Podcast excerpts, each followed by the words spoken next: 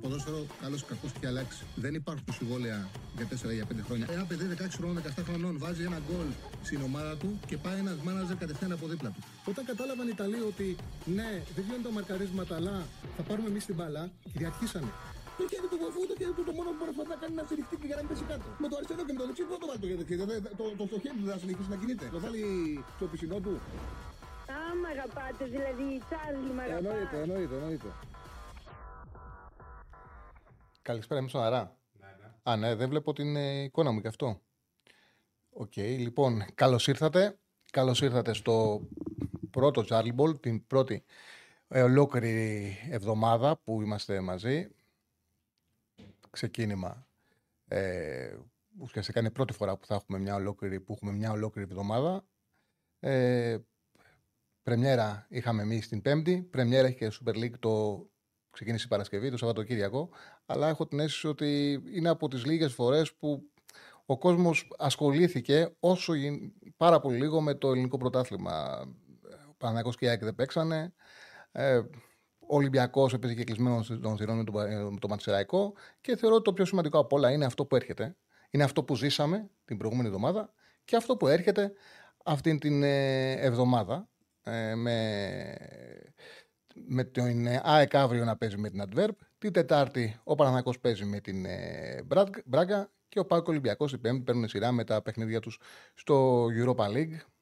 Νομίζω ότι με πάρα πολύ ενδιαφέρον περιμένει έτσι ο φίλαθλος, ο παδός και των, ομο- και των ομάδων, αλλά και ο, ε, ο φίλαθλος του ποδοσφαίρου περιμένει αυτά τα παιχνίδια που έχουν πάρα πολύ ενδιαφέρον. Τώρα ας ξεκινήσουμε με την, ε, να πω απλά Στέφανο ότι δεν βλέπω, δεν έχω εικόνα καθόλου. Είναι μαύρος ο, είναι μαύρη η εικόνα μου.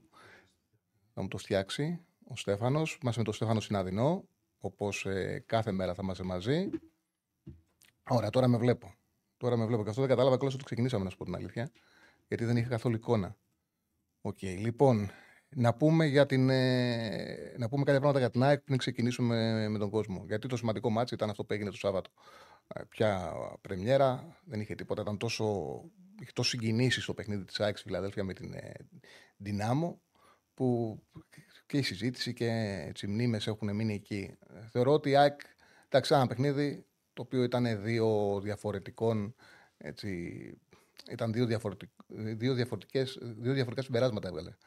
Ήταν το διάστημα που η ΑΕΚ είχε τα θέματα της, τα προβλήματά της, όπου εκεί αντιμετώπισε για μένα πολύ μεγάλο πρόβλημα και αυτό που μου, που μου στέλναν την επόμενη μέρα οι φίλοι της ομάδας στα social ήταν παράπονα, έτσι, όχι παράπονα, περισσότερο ε, σκέψεις για το δίδυμο Γιόνσον ε, Σιμάνσκι. Εκεί η ΑΕΚ είχε όντως σοβαρό πρόβλημα. Ανάμεσα στους ε, δύο κεντρικούς σκαφ, η ΑΕΚ είχε σοβαρό θέμα και στον τρόπο που λειτουργούσαν μεταξύ τους και στον τρόπο που πιέζαν ή δεν πιέζαν τον αντίπαλο, αλλά και στην συνεργασία που είχαν με το κεντρικό αμυντικό δίδυμο. Δηλαδή, ουσιαστικά το δεύτερο γκολ που δέχεται η ΑΕΚ είναι επειδή ε, δεν πηγαίνει στον ε, Πέτκοβιτς, ε, δεν πηγαίνει ο Γιόνσον, τον αφήνει ε, τελείως ε, ελεύθερο, του δίνει χώρο χρόνο να πασάρει ανάμεσα στο αμυντικό δίδυμο.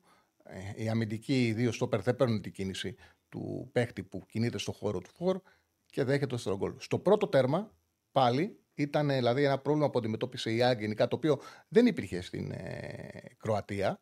Ήταν το πώς λειτουργούσε η άμυνα όταν ο Πέτκοβιτς έφευγε από το χώρο του. Δηλαδή, τι συζητάγαμε εδώ την περασμένη Πέμπτη, το πόσο ωραία η ΑΕΚ αντιμετώπισε τον φόρ ε, της Δυνάμω.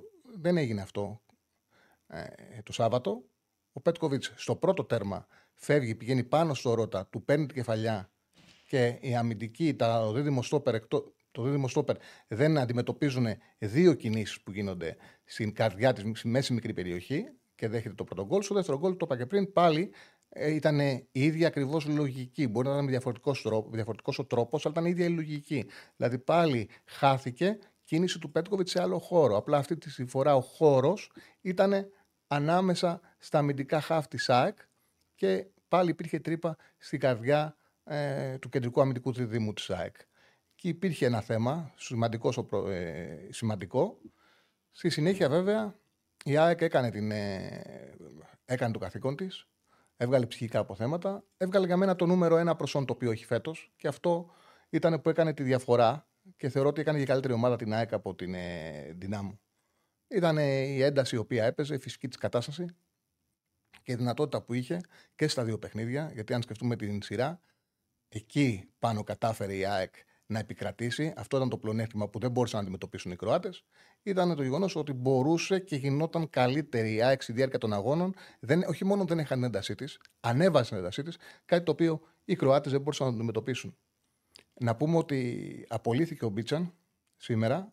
Ε, πρόσφερε και αυτό ένα δώρο πολύ μεγάλο. Όταν ο Αλμέιδα έκανε τις αλλαγές και η ΑΕΚ είχε βάλει μέσα στο τέρμα και βομβάδιζε τους Κροάτες, πραγματικά τους βομβάδιζε. Ε, ο Μπίτσαν δεν έκανε καμιά αλλαγή. Καθόταν και κοιτάζε και ήταν και πολύ πιο άσχημο για τον ίδιο. Θεωρώ ότι αυτό έφερε και την απόλυσή του. Το γεγονός ότι ο, ο Λιβάκοβιτς, η τερματάρα που είχε η δυνάμω, ούρλιαζε στον ε, προπονητή.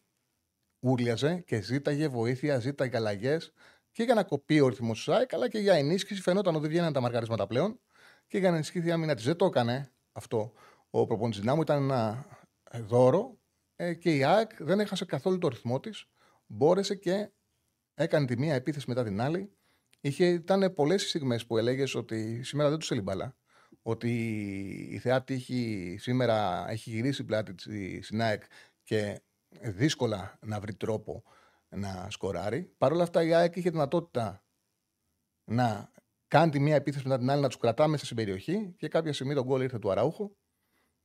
Εδώ έρχεται και η δεύτερη συζήτηση, η συζήτηση η οποία Δύο ήταν τα θέματα της επόμενης μέρας. Το ένα θέμα είναι ότι ναι, η ΑΕΚ με Σιμάνσκι και Γιόνσον εκεί ίσως χρειάζεται κάτι καλύτερο, είχε πρόβλημα.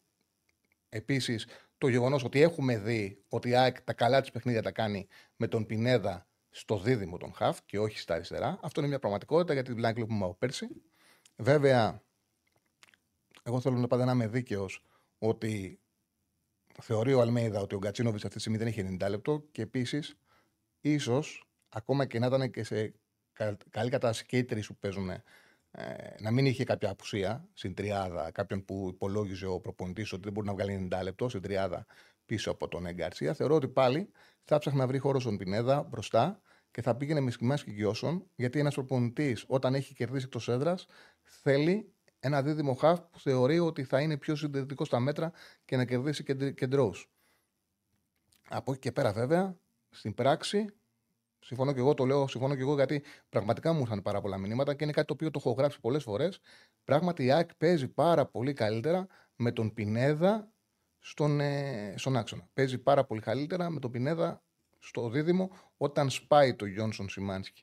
Επίσης, είχαμε δει από πέρσι ότι με την τριάδα Ελίασον, Γκατσίνοβιτς, Αραούχο πίσω από τον Γκαρσία, η ΑΕΚ είχε εκπληκτικά ρεκόρ. Εκπληκτικά ρεκόρ, είχε 7 συνεχόμενες νίκες. Την είχε καθιερώσει πρώτη φορά μετά το Αγρίνιο.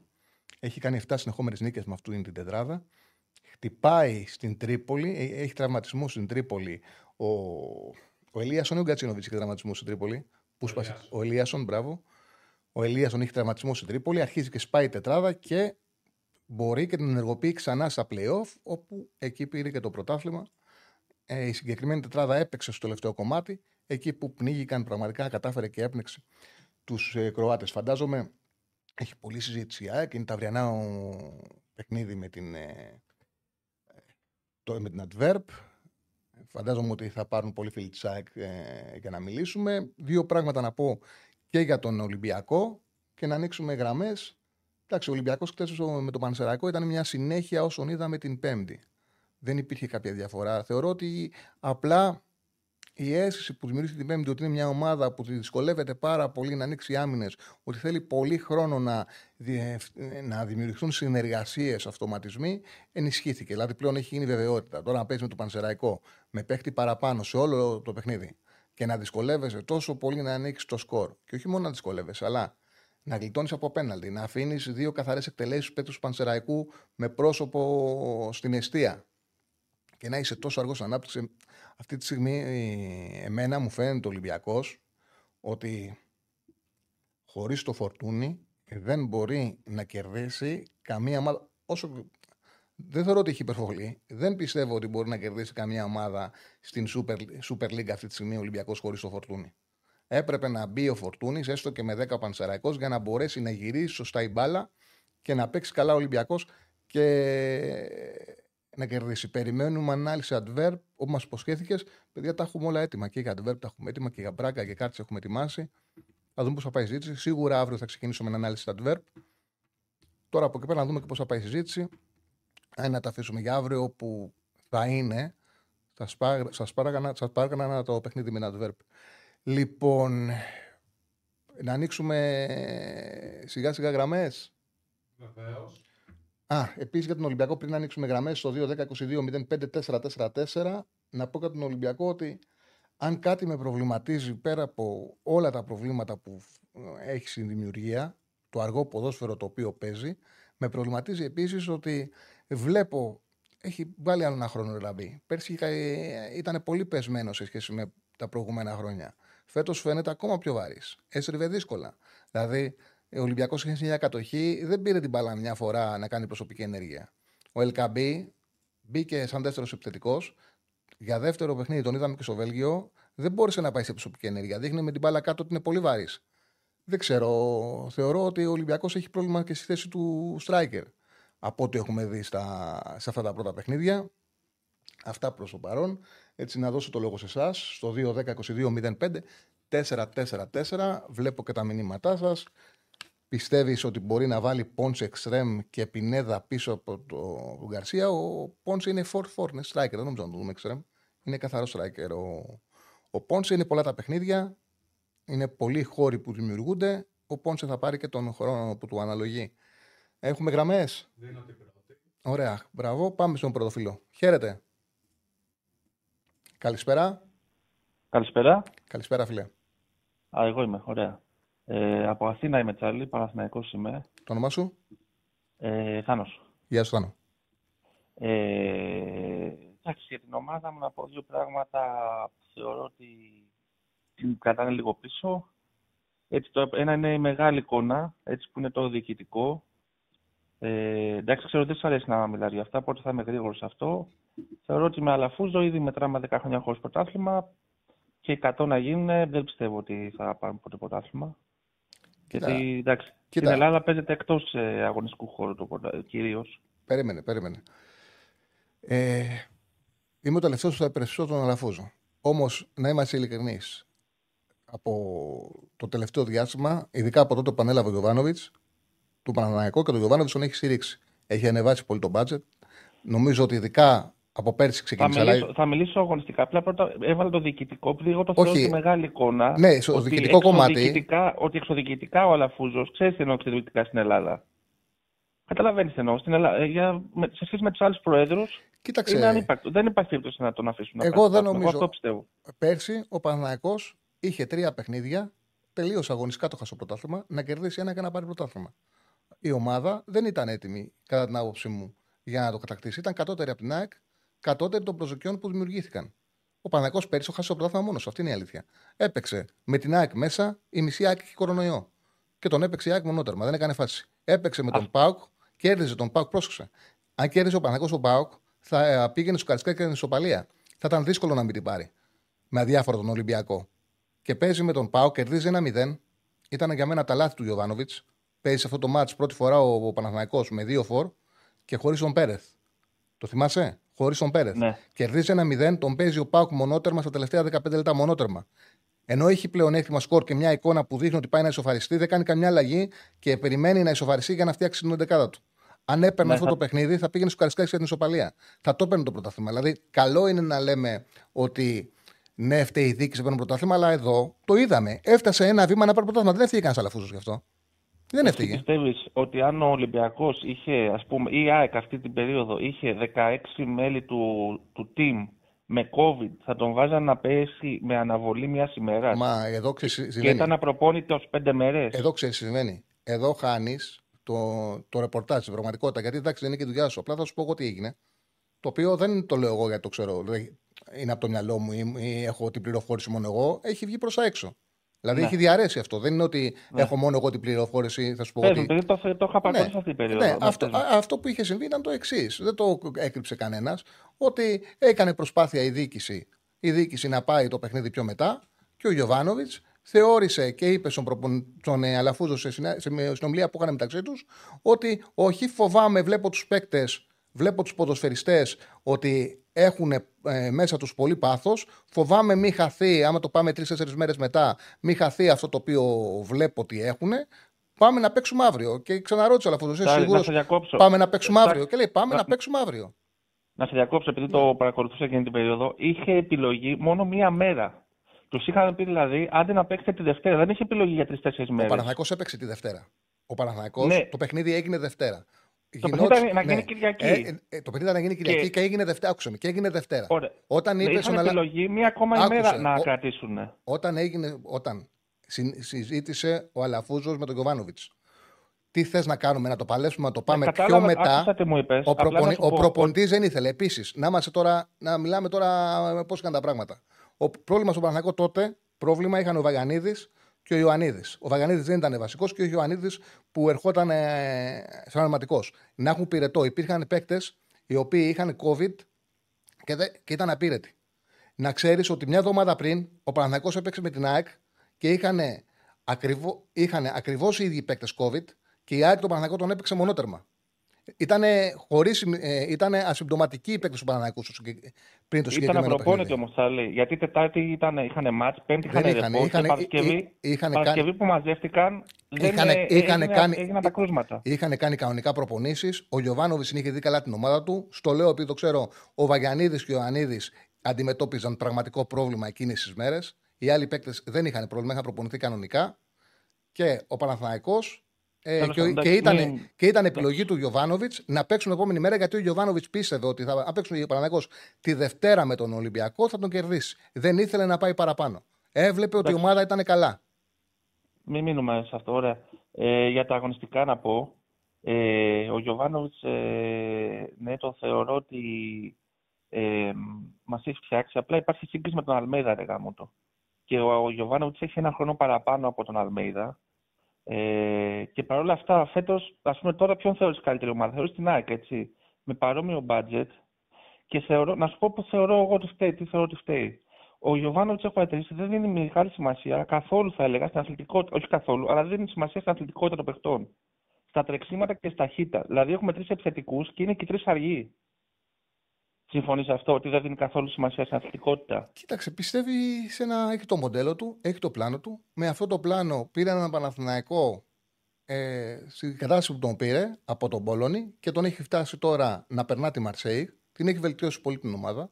Ο Αλμέιδα έχει ένα άλλο ποδόσφαιρο. Εγώ θέλω να έρχονται στην Ελλάδα προπονητές που να έχουν ποδοσφαιρικό σχέδιο, να το υπηρετούν και μέσα από αυτό να εξελίσσουν τις ομάδες. Και ο Σε αυτό δεν Γιωβάνοβιτ. βρίσκει πρόβλημα που σου λέω ότι δεν έχουμε αθλητικούς Ότι δηλαδή ταχύτητα και τρεξίματα, αυτά τα δύο. Δηλαδή ότι έχουμε αργούς Ναι, παίκτες, γιατί ο αργούς Παναθηνα- επιθετικούς. Θα σου πω, γιατί δεν διαφωνώ. Ο Αλμέιδα είναι ένα προπονητής όπου δουλεύει full ένταση, full πίεση, full pressing.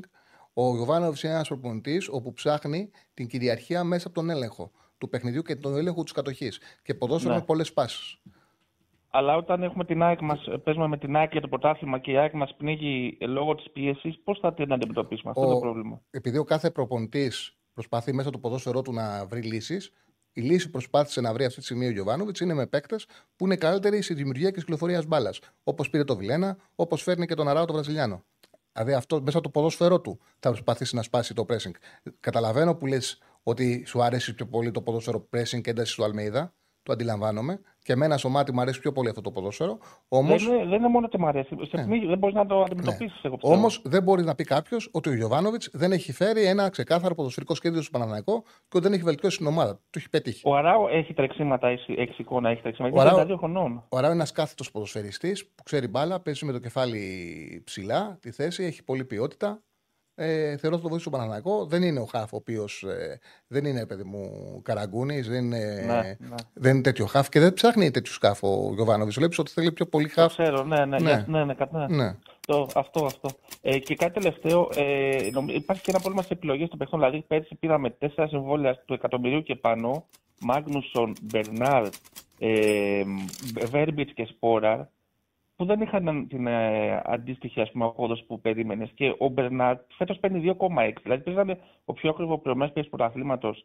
Έχει είναι η εικόνα αυτή παίχτη, του πιο καλού παίκτη του πρωταθλήματος. Δεν νομίζω.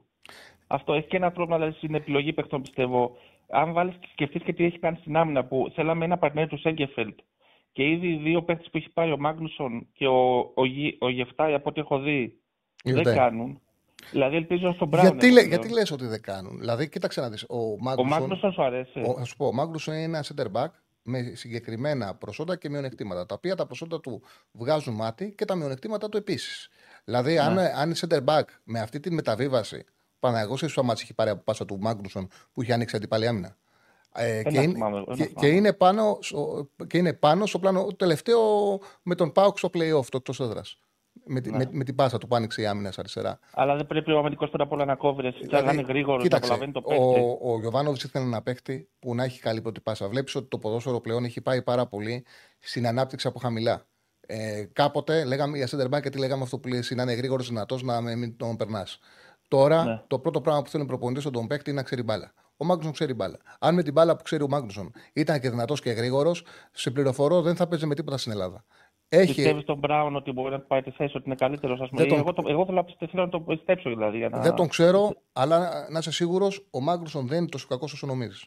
Δεν σου λέω Είναι, ότι είναι καλά. το pitbull, το stopper που αμυντικά σου δίνει ασφάλεια, όμως δίνει πράγματα στο Παναθηναϊκό, ειδικά στην κυκλοφορία και στο ποδόσφαιρο του Γιωβάνοβιτς.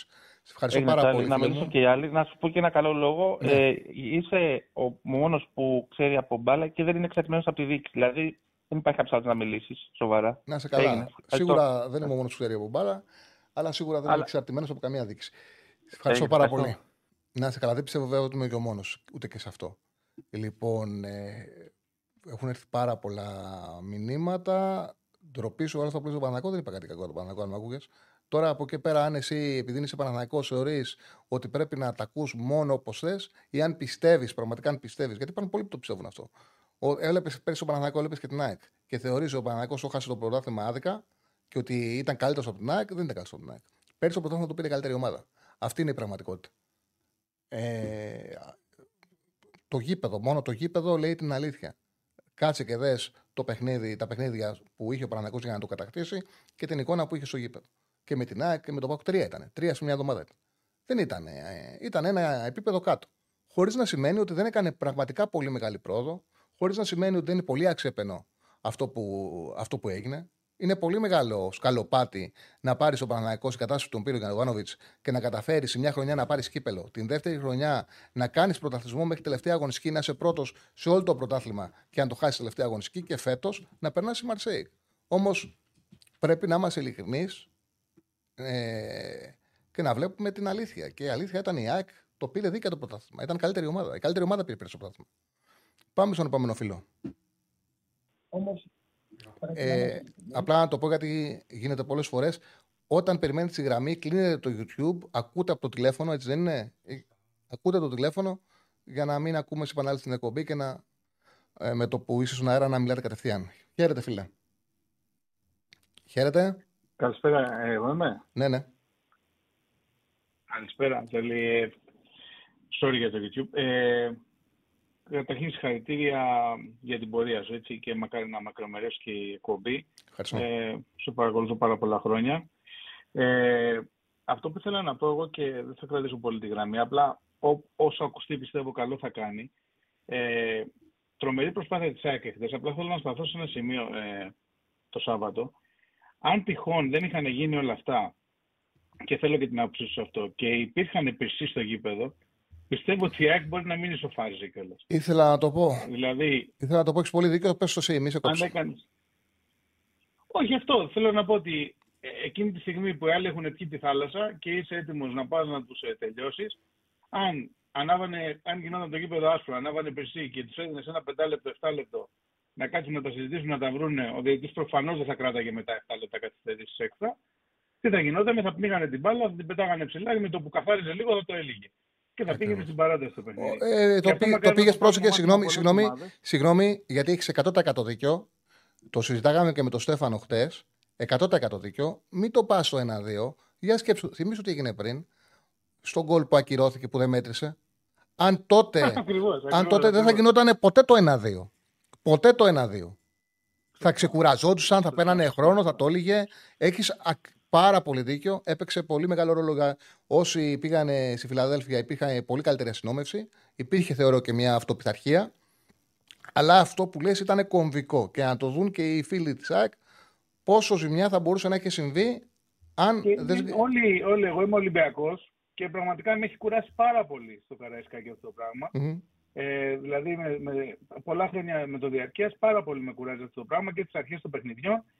Εκείνη τη στιγμή που θες η ομάδα να μπει και να φάει σίδερα και να κάνει και το 2-0 και το 3-0, κάθεσαι 10 λεπτά και τους αφήνεις να συζητάνε και να οργανωθούν και να δουν τι έφταξε στον κόλ. Ε, μακάρι να το δουν σαν μάθημα όλοι όσοι ανάβουν πίσω, ότι δεν βοηθάνε πραγματικά την ομάδα. Ε, οποιαδήποτε ομάδα είναι όταν παίζεις την έδρα, γιατί ο σκοπός είναι να βοηθάς όταν παίζεις την έδρα, σου, έτσι όχι να κάνεις κακό στην ομάδα σου. Ε, κάτι άλλο που ήθελα να αναφερθώ γενικά με, τον με τον Ολυμπιακό, ε, ενώ εντάξει, η εικόνα είναι προβληματική και δεν το συζητάμε έτσι. Ε, Όποιος βλέπει ποδόσφαιρο καταλαβαίνει ότι δεν βγάζει υγεία αυτή τη στιγμή το σύνολο όπως είναι. Ε, είμαι συγκρατημένα αισιόδοξος για δύο πράγματα. Το ένα είναι ότι υπάρχουν αρκετοί Έλληνες στο ρόστερ και γενικότερα οποτεδήποτε έχουμε κάνει επιτυχίες και σαν Ολυμπιακός και σαν Κορμός και ελληνικέ ομάδες έχουν τουλάχιστον 4-5 ποδοσφαιριστές καλούς Έλληνες. Ε, και το δεύτερο είναι ότι έχει ρίξει το μέσο όρο ηλικίας, ε, λελογισμένα δηλαδή, χωρίς να είναι μια ομάδα πολύ, πολύ νεανική. Και ταυτόχρονα όλες οι κινήσεις έχουν γίνει με δανεισμό και οψιόν αγοράς, που σημαίνει ότι δεν έχεις μπλέξει και σε πολύ μεγάλα συμβόλαια. Άρα, άμα πάει κάτι στραβά, το κόβεις και εύκολα. Δηλαδή, θεωρώ ότι έχουν γίνει συνετά οι επιλογές και εντάξει, σε καμία περίπτωση δεν συγκρίνω τον Μαρτίνες με τον Βαλβέρδε, αλλά ε, και ο Βαλβέρδε δεν ξεκίνησε καλά, έτσι, σε καμία περίπτωση. Και κανένα, καμία ομάδα δεν είναι το λογικό να ξεκινάς καλά Εντάξει, όταν είχε- κάνεις τόσες πολλές Έχεις δίκιο. Απλά θεωρώ ότι είχε πιο γεμάτο ρόστερο ο Βαλβέρδε τότε. Νομίζω ότι κάποια. Φυσικά, Θα φυσικά. δούμε. Και άλλο θα- όνομα, έτσι. Ναι, ναι, ναι. Κοίταξε. Θέλει χρόνο ο Ολυμπιακός. Δηλαδή δεν πρέπει να πάει ο Ολυμπιακός με την περσινή λογική, αν τους τραβώσουν δύο-τρία αποτελέσματα κατευθείαν, να πάρει πολλές αποφάσεις. Θα πρέπει να είναι ένας προπονητής που τον θέλει ο τεχνικός διευθυντής, είναι ένα- ναι, μια νέα προσπάθεια, θα πρέπει να στηριχτεί. Ασφαλώς βέβαια θα πρέπει να βοηθάει η ομάδα σε σχέση με αυτό που δείχνει τώρα, θα πρέπει να παίξει καλύτερα. Γιατί εγώ θυμίζω, για μένα στο μυαλό μου αυτή η προσπάθεια που γίνεται τώρα θυμίζει πολύ ε, την προσπάθεια που έγινε το 18 με τον Μαρτίν, που την πρώτη χρονιά δεν έφερε τίποτα, κανέναν τίτλο. Στηρίχθηκε και στην πορεία και τίτλους έφερε και ευρωπαϊκές διακρίσεις. Απλά την πρώτη χρονιά ο Ολυμπιακός έπαιξε καλό ποδόσφαιρο και ο κόσμος του πήγαινε στο γήπεδο και χαιρότανε. Άσχετα αν δεν πήρε τίποτα. Σε αυτό το κομμάτι τα- Σωστά. το δείγμα προς το παρόν είναι απογοητευτικό, αλλά είναι πάρα πολύ μικρό. Είναι πολύ μικρό. Σωστά. Και, εντάξει, και πιστεύω ένα πολύ σημαντικό κομμάτι, γιατί εντάξει, κάνω ψέματα καλή η ικανότητα, αλλά φάνηκε τουλάχιστον τις τελευταίες εβδομάδες ότι η διοικητή έχει παίζει πολύ σημαντικό ρόλο. Πρέπει να έχεις και λίγο το κοκαλάκι της νυχτερίδας για να σου δώσει την πίστοση χρόνου ο κόσμος. Είτε είναι τον γκολ του Αλεξανδρούπολου στο 90 φεύγα, είτε είναι το δοκάρι τώρα του Πανσεραϊκού. Θα μπορούσε να μιλάμε για πολύ διαφορετικά πράγματα που θα βάζαν τον, Μαλ- τον Μαρτίνες σε πολύ πιο δύσκολη θέση. Έτσι. Είτε ένας αποκλεισμός από την Κέρκη, είτε μια γκέλα ε, χθε. Δεν το Λίγο το συζητάω. κουκαλάκι Χωρίς της τύχη δεν νυχτερίδας, γίνεται λίγο τίποτα. Ότι γίνεται σωστά ο σχεδιασμός. Ναι. Θέλει και Μακάρι τύχη. να, να είναι και ο Ολυμπιακός ανταγωνιστικός.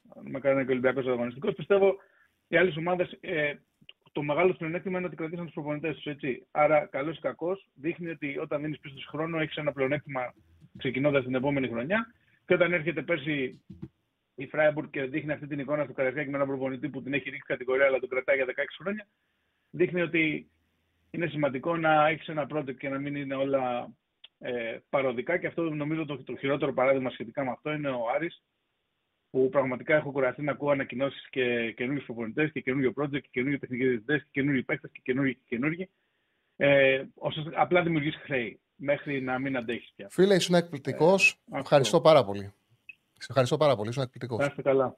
Να είσαι Να καλά. καλά. Κάτσε να αλλάξω ακουστικά μου, γιατί σωστά μου λένε, το έχω βάλει ξανά ανάποδα. Τα βάλω σωστά. Να πω είναι πάρα πολύ ωραίο. Μου το στείλανε πολύ φίλοι στο Κυριακό. Ξεκινά καινούργια εβδομάδα, αυτό συμβαίνει. Ε, βγαίνει κόσμος και μιλάει ωραία. Έχει πράγματα να πει. Ε, δεν μιλάει μόνο για την ομάδα του, έχει πράγματα να πει και για τις άλλες ομάδες. Καθαρό μυαλό, σωστές σκέψεις, χωρίς φανατισμό. Κάποια στιγμή θα διαφωνήσουμε, αλλά και αυτό πρέπει να γίνει μέσα από ευπρέπεια. Ε, έχουν έρθει πολλά μηνύματα. Ε, ΠΑΟΚ, τι προτείνεις ότι χρειάζεται ο ΠΑΟΚ με τα γραφικά; Κοίταξε, ο- για μένα ο ΠΑΟΚ το είπα και την Παρασκευή. Θέλει πιο επιθετικά ακραία μπακ από αυτά που έχει. Σίγουρα στα δεξιά θεωρώ ότι δεν βγαίνει έτσι χρονιά. Με Κετζόρα, Βιερίνια και Λίρατζι. Θέλει κάτι καλύτερο στα δεξιά. Από εκεί και πέρα σίγουρα θέλει μια χαφάρα. Γίνονται προσπάθειες για να πάρει ένα καλό χαφ. Πρέπει να αποκριθεί. Ο Σντόεφ βοήθησε πάρα πολύ. είναι πάρα πολύ σημαντικό, πάρα πολύ σημαντικό για τον Πάουκ που ο Ζήφκοβιτς είχε ξεκινήσει με γκολ τη σεζόν. Ήταν αυτό που του έλειπε πέρσι. Πολύ ποιοτικός ποδοσφαιριστής. Του έλειπε τον γκολ πέρσι. Φέτος έχει ξεκινήσει και σκοράρει. Ε, από εκεί και πέρα σίγουρα δεν έχει αντικατασταθεί ο Ίνκα στο κέντρο της άμυνας. Πάντως το γεγονός ότι μπόρεσε και έκανε rotation ο Λουτσέσκου και έβαλε για πλάκα τρία γκολ στον Αστέρα δείχνει ότι έχει μπει καλά ο Πάουκ, ότι είναι σε καλή κατάσταση και κερδίζει χρόνο, αθόρυβα, δουλεύει. Πάμε στον επόμενο. Χαίρετε. Πάλι το ίδιο. Κλείσε το YouTube, φιλέ. Καλησπέρα. Καλησπέρα. Γεια σου, Τσάρλι. Γεια σου, λέει. Ε, χαίρομαι που μιλάμε. Πρώτη φορά μιλάμε. Ε, εύχομαι καλή επιτυχία στην εκπομπή σου. Να καλά. Είμαι φίλος της ΑΕΚ. Θέλω να μιλήσουμε για την πρόκριση. Ε, κοίταξε, καταρχήν εντάξει έτσι όπως ήρθε και μόνο συναισθηματικά είμαστε πάρα πολύ χαρούμενοι, δεν το συζητάμε αυτό το πράγμα, αλλά να μιλήσουμε και λίγο έτσι για μπάλα. Επειδή όμως υπάρχει έντονο το συναισθηματικό κομμάτι στη συγκεκριμένη ε, πρόκριση, πρέπει να το βάλουμε μέσα στην εξίσωση. Τι, τι θέλω να πω. Θα ξεκινήσω λίγο από να κατηγορήσω λίγο την ομάδα μου ποδοσφαιρικά και μετά θα το, να το γλυκάνω λίγο. Λοιπόν, ε, νομίζω ότι έδωσ, δώσαμε για κάποια δικαιώματα στο παιχνίδι του Σαββάτου. Αυτό που είπες με το Σιμάνσκι και τον ε, Γιόνσον συμφωνούμε και για τον Πινέδα συμφωνούμε όλοι νομίζω, έστω και λίγο να καταλαβαίνουμε από μπάλα αν είδαμε πέρσι την ΑΕΚ ότι ο Πινέδα λειτουργεί καλύτερα όταν είναι στα χαφ. Και η ΑΕΚ παίζει καλύτερα. Πολύ σωστά. Ε, τι δικαιώματα δώσαμε δεν μου άρεσε αυτή η ραθυμία που υπήρχε με το Βίντα και το Μουκουντή όταν ήταν να δώσουν μια πάσα είτε μεταξύ τους είτε να κάνουν μια ενέργεια για να φύγει μπάλα μπροστά. Αυτό από μόνο του νομίζω δημιουργεί και μια, δίνει στον αντίπαλο και πάτημα, του δίνεις μια ψυχολογία ότι ρε παιδί μου ότι δεν πατάνε πολύ καλή αυτοί. Να, να υπενθεματίσω σε αυτό που λες. Παρακαλώ. Επειδή, επειδή το έβαλες σωστή διάσταση, αυτό ξεκινάει όπως ακριβώς λες από την ραθυμία που υπάρχει το βλέπουμε από το 2025 όταν έχουν την μπάλα και αν δεις τα δύο γκολ, ξεκινάει οι φάσεις επειδή χάνουν, δεν ε, παίζουν σωστά ο Ρότα τον Πέτκοβιτς στον αέρα από τον γκολ και ο Γιόνσον τον Πέτκοβιτς ε, ε, στο χώρο του στο δεύτερο γκολ. Όμως υπάρχει και μία αντίδραση των, ε, των στόπερ της ΑΕΚ. Είναι μία αντίδραση. Δεν ε, κοιτάνε να καλύψουν το λάθος, να πάνε δυναμικά στη φάση. Ισχύει. Ισχύει. Δεν ξέρω, αυτό πρέπει να το δει ο Αλμέιδα. Το βλέπουμε όλοι. Το θα το βλέπει και αυτός. Χαζός δεν είναι. Ε, λοιπόν, ε, προχωρώντας, κοίταξε τώρα να, να την δικαιολογήσω λίγο την ομάδα. Μου έκανε μεγάλη εντύπωση αυτός ο Πέτκοβιτς. Τι θέλω να πω. Το Μουκουντή τον βλέπουμε, ο άνθρωπος είναι, η κατασκευή του είναι, είναι σωματώδης πολύ. Ο άνθρωπος στο ένας με έναν δεν νομίζω ότι πολλοί μπορούν να τον επάρουν. Αυτός ο Πέτκοβιτς έκανε το Μουκουντή να φαίνεται λίγο πιο κοντός από ό,τι είναι. Ο άνθρωπος δεν ξέρω τι σωματοδομή ήταν αυτή. Πραγματικά τον δικαιολόγησα λίγο και το Μουκουντή. Δηλαδή που θέλει, δηλαδή τον Ολιβέηρα για παράδειγμα πέρσι του Μπάουκ, τον Εκατάπινε που είναι ένας παίκτης που θα σου παίξει με πλάτη γιατί και αυτός είναι τηρουμένων των αναλογιών, έχει κάποιο σωματότυπο που μπορεί να το κάνει. Με τον Πέτκοβιτς πραγματικά έκανε το Μουκουντή να φαίνεται πιο κοντός από θυμάσαι, θυμάσαι τι είχα πει στην εκπομπή την Παρασκευή; Θύμησέ μου. Στο πρώτο παιχνίδι στην Κροατία, το αμυντικό του του το είχε πάει υπέροχα με τον Πέτκοβιτς και μου είχαν πει ότι φαίνεται μέτριος και λέω, γιατί τον έχω δει πολλές φορές, ότι είναι ένας φόρ που άμα τον περιορίσεις, αν είναι σε κακή μέρα, φαίνεται πολύ χειρότερος από ό,τι πραγματικά είναι. Αν τον δεις σε ένα παιχνίδι που έχει πάρει την ενέργεια του αγώνα, είναι άλλος ποδοσφαιριστής. Και επειδή είμαι έμπειρος, εγώ έχω την αίσθηση ότι διάβασε το αμυντικό δίδυμο της και κινήθηκε έξω από αυτό. Δηλαδή έβγαλε την ποιότητά του και τον έβλεπες.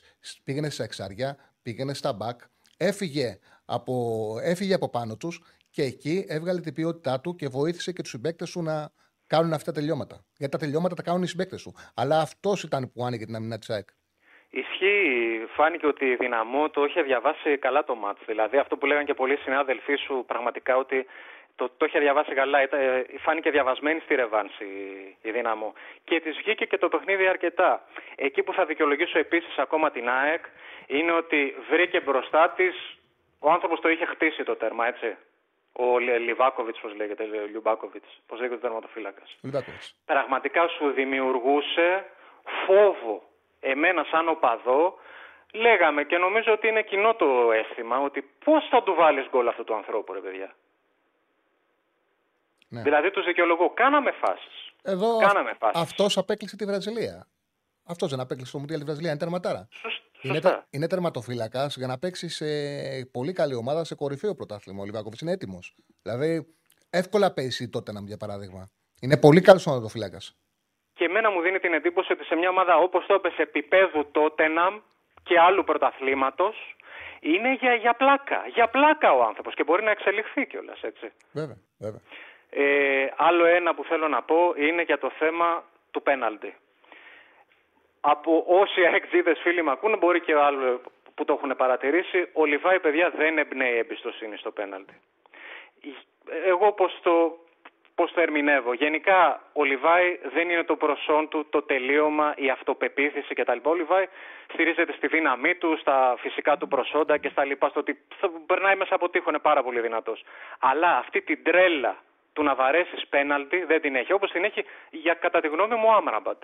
Επειδή Ο Άμραμπατ είναι- είναι τρελός ο άνθρωπος. Κατά την άποψή μου, επειδή ξεκίνησε και έκανε τέλεια ανάλυση στο ξεκίνημα, νομίζω ότι τη σκέψη σου απλά να την ε, ολοκληρώσω. Ο, ο Λιβάη είναι ένας παίκτης ταχύτητας και τρεξίματος. Δεν είναι ένας παίκτης που το όπλο του είναι το χτύπημα μπάλας. Το χτύπημα μπάλας το κάνει μέσα από το τρέξιμο. Η στατική εκτέλεση θέλει διαφορετικά προσόντα.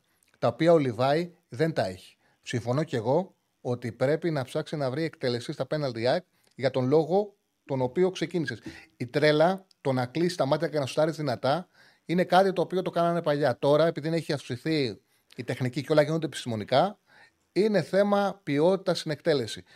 Θεωρώ ότι ο Γκατσίνοβιτς, για παράδειγμα, μπορεί να έχει καλύτερη εκτέλεση, που είναι καλύτερος στο, στο χτύπημα. Μπορεί τέλος πάντων να ψάξουν τις προπονήσεις να δουν ποιος έχει και, την, ε, και το ψυχικό χάρισμα, αλλά και η τεχνική κατάρτιση να έχει καλύτερες εκτελέσεις από τον ε, Γκαρσία. Ναι, 100%. Δηλαδή είναι ένα πράγμα που φωνάζει. Στη συγκεκριμένη φάση, δηλαδή που φάνηκε ο Γκατσίνοβιτς να το παίρνει, ας πούμε ότι δεν το παίρνει ο Γκατσίνοβιτς. Εγώ θα ήθελα να το πάρει ο Μάνταλος που γενικά τον αγαπάμε τον Πέτρο έτσι και ποδοσφαιρικά εκτιμούμε αυτή την αξία που έχει. Αλλά δεν μπορείς να πεις ότι είναι ο τεράστιος ηγέτης που θα βγει μπροστά. Εγώ είμαι εδώ πέρα, εγώ θα το βαρέσω. Αλλά στη συγκεκριμένη περίπτωση νομίζω ότι είχε καλύτερη τύχη από το Λιβάη. Εντάξει, Είναι η άσο, γνώμη μου, έτσι άσο πώς το το βλέπω εγώ. φουκαρά, άσο φουκαρά, γιατί αν το είχανε, τώρα που είχε αποκτήσει την ηρεμία του, άσον. εντάξει, εντάξει. Ε, Τσάρλι, χάρηκα πολύ που τα είπαμε. Κι εγώ, φίλε. ε, θα τα ξαναπούμε στην πορεία και πάλι καλή επιτυχία, εύχομαι στη συνέχεια της εκπομπής σου. Και εγώ, φίλε, ευχαριστώ πολύ. Λοιπόν, έχουμε περάσει τα 2-300 άτομα που μας βλέπουν αυτή τη στιγμή. Σας ευχαριστούμε πολύ. Συνέχεια μεγαλώνουμε, μεγαλώνουμε, μεγαλώνουμε. Καινούρια εκπομπή είναι. Πείτε το και σε όσου πιστεύετε ότι θα διαφέρει η εκπομπή η οποία κάνουμε. Ωραία, μιλάμε για ποδόσφαιρο. Βγαίνουν άνθρωποι που πραγματικά έχουν πράγματα να πούν και αυτό είναι για μένα το πιο ευχάριστο απ' όλα.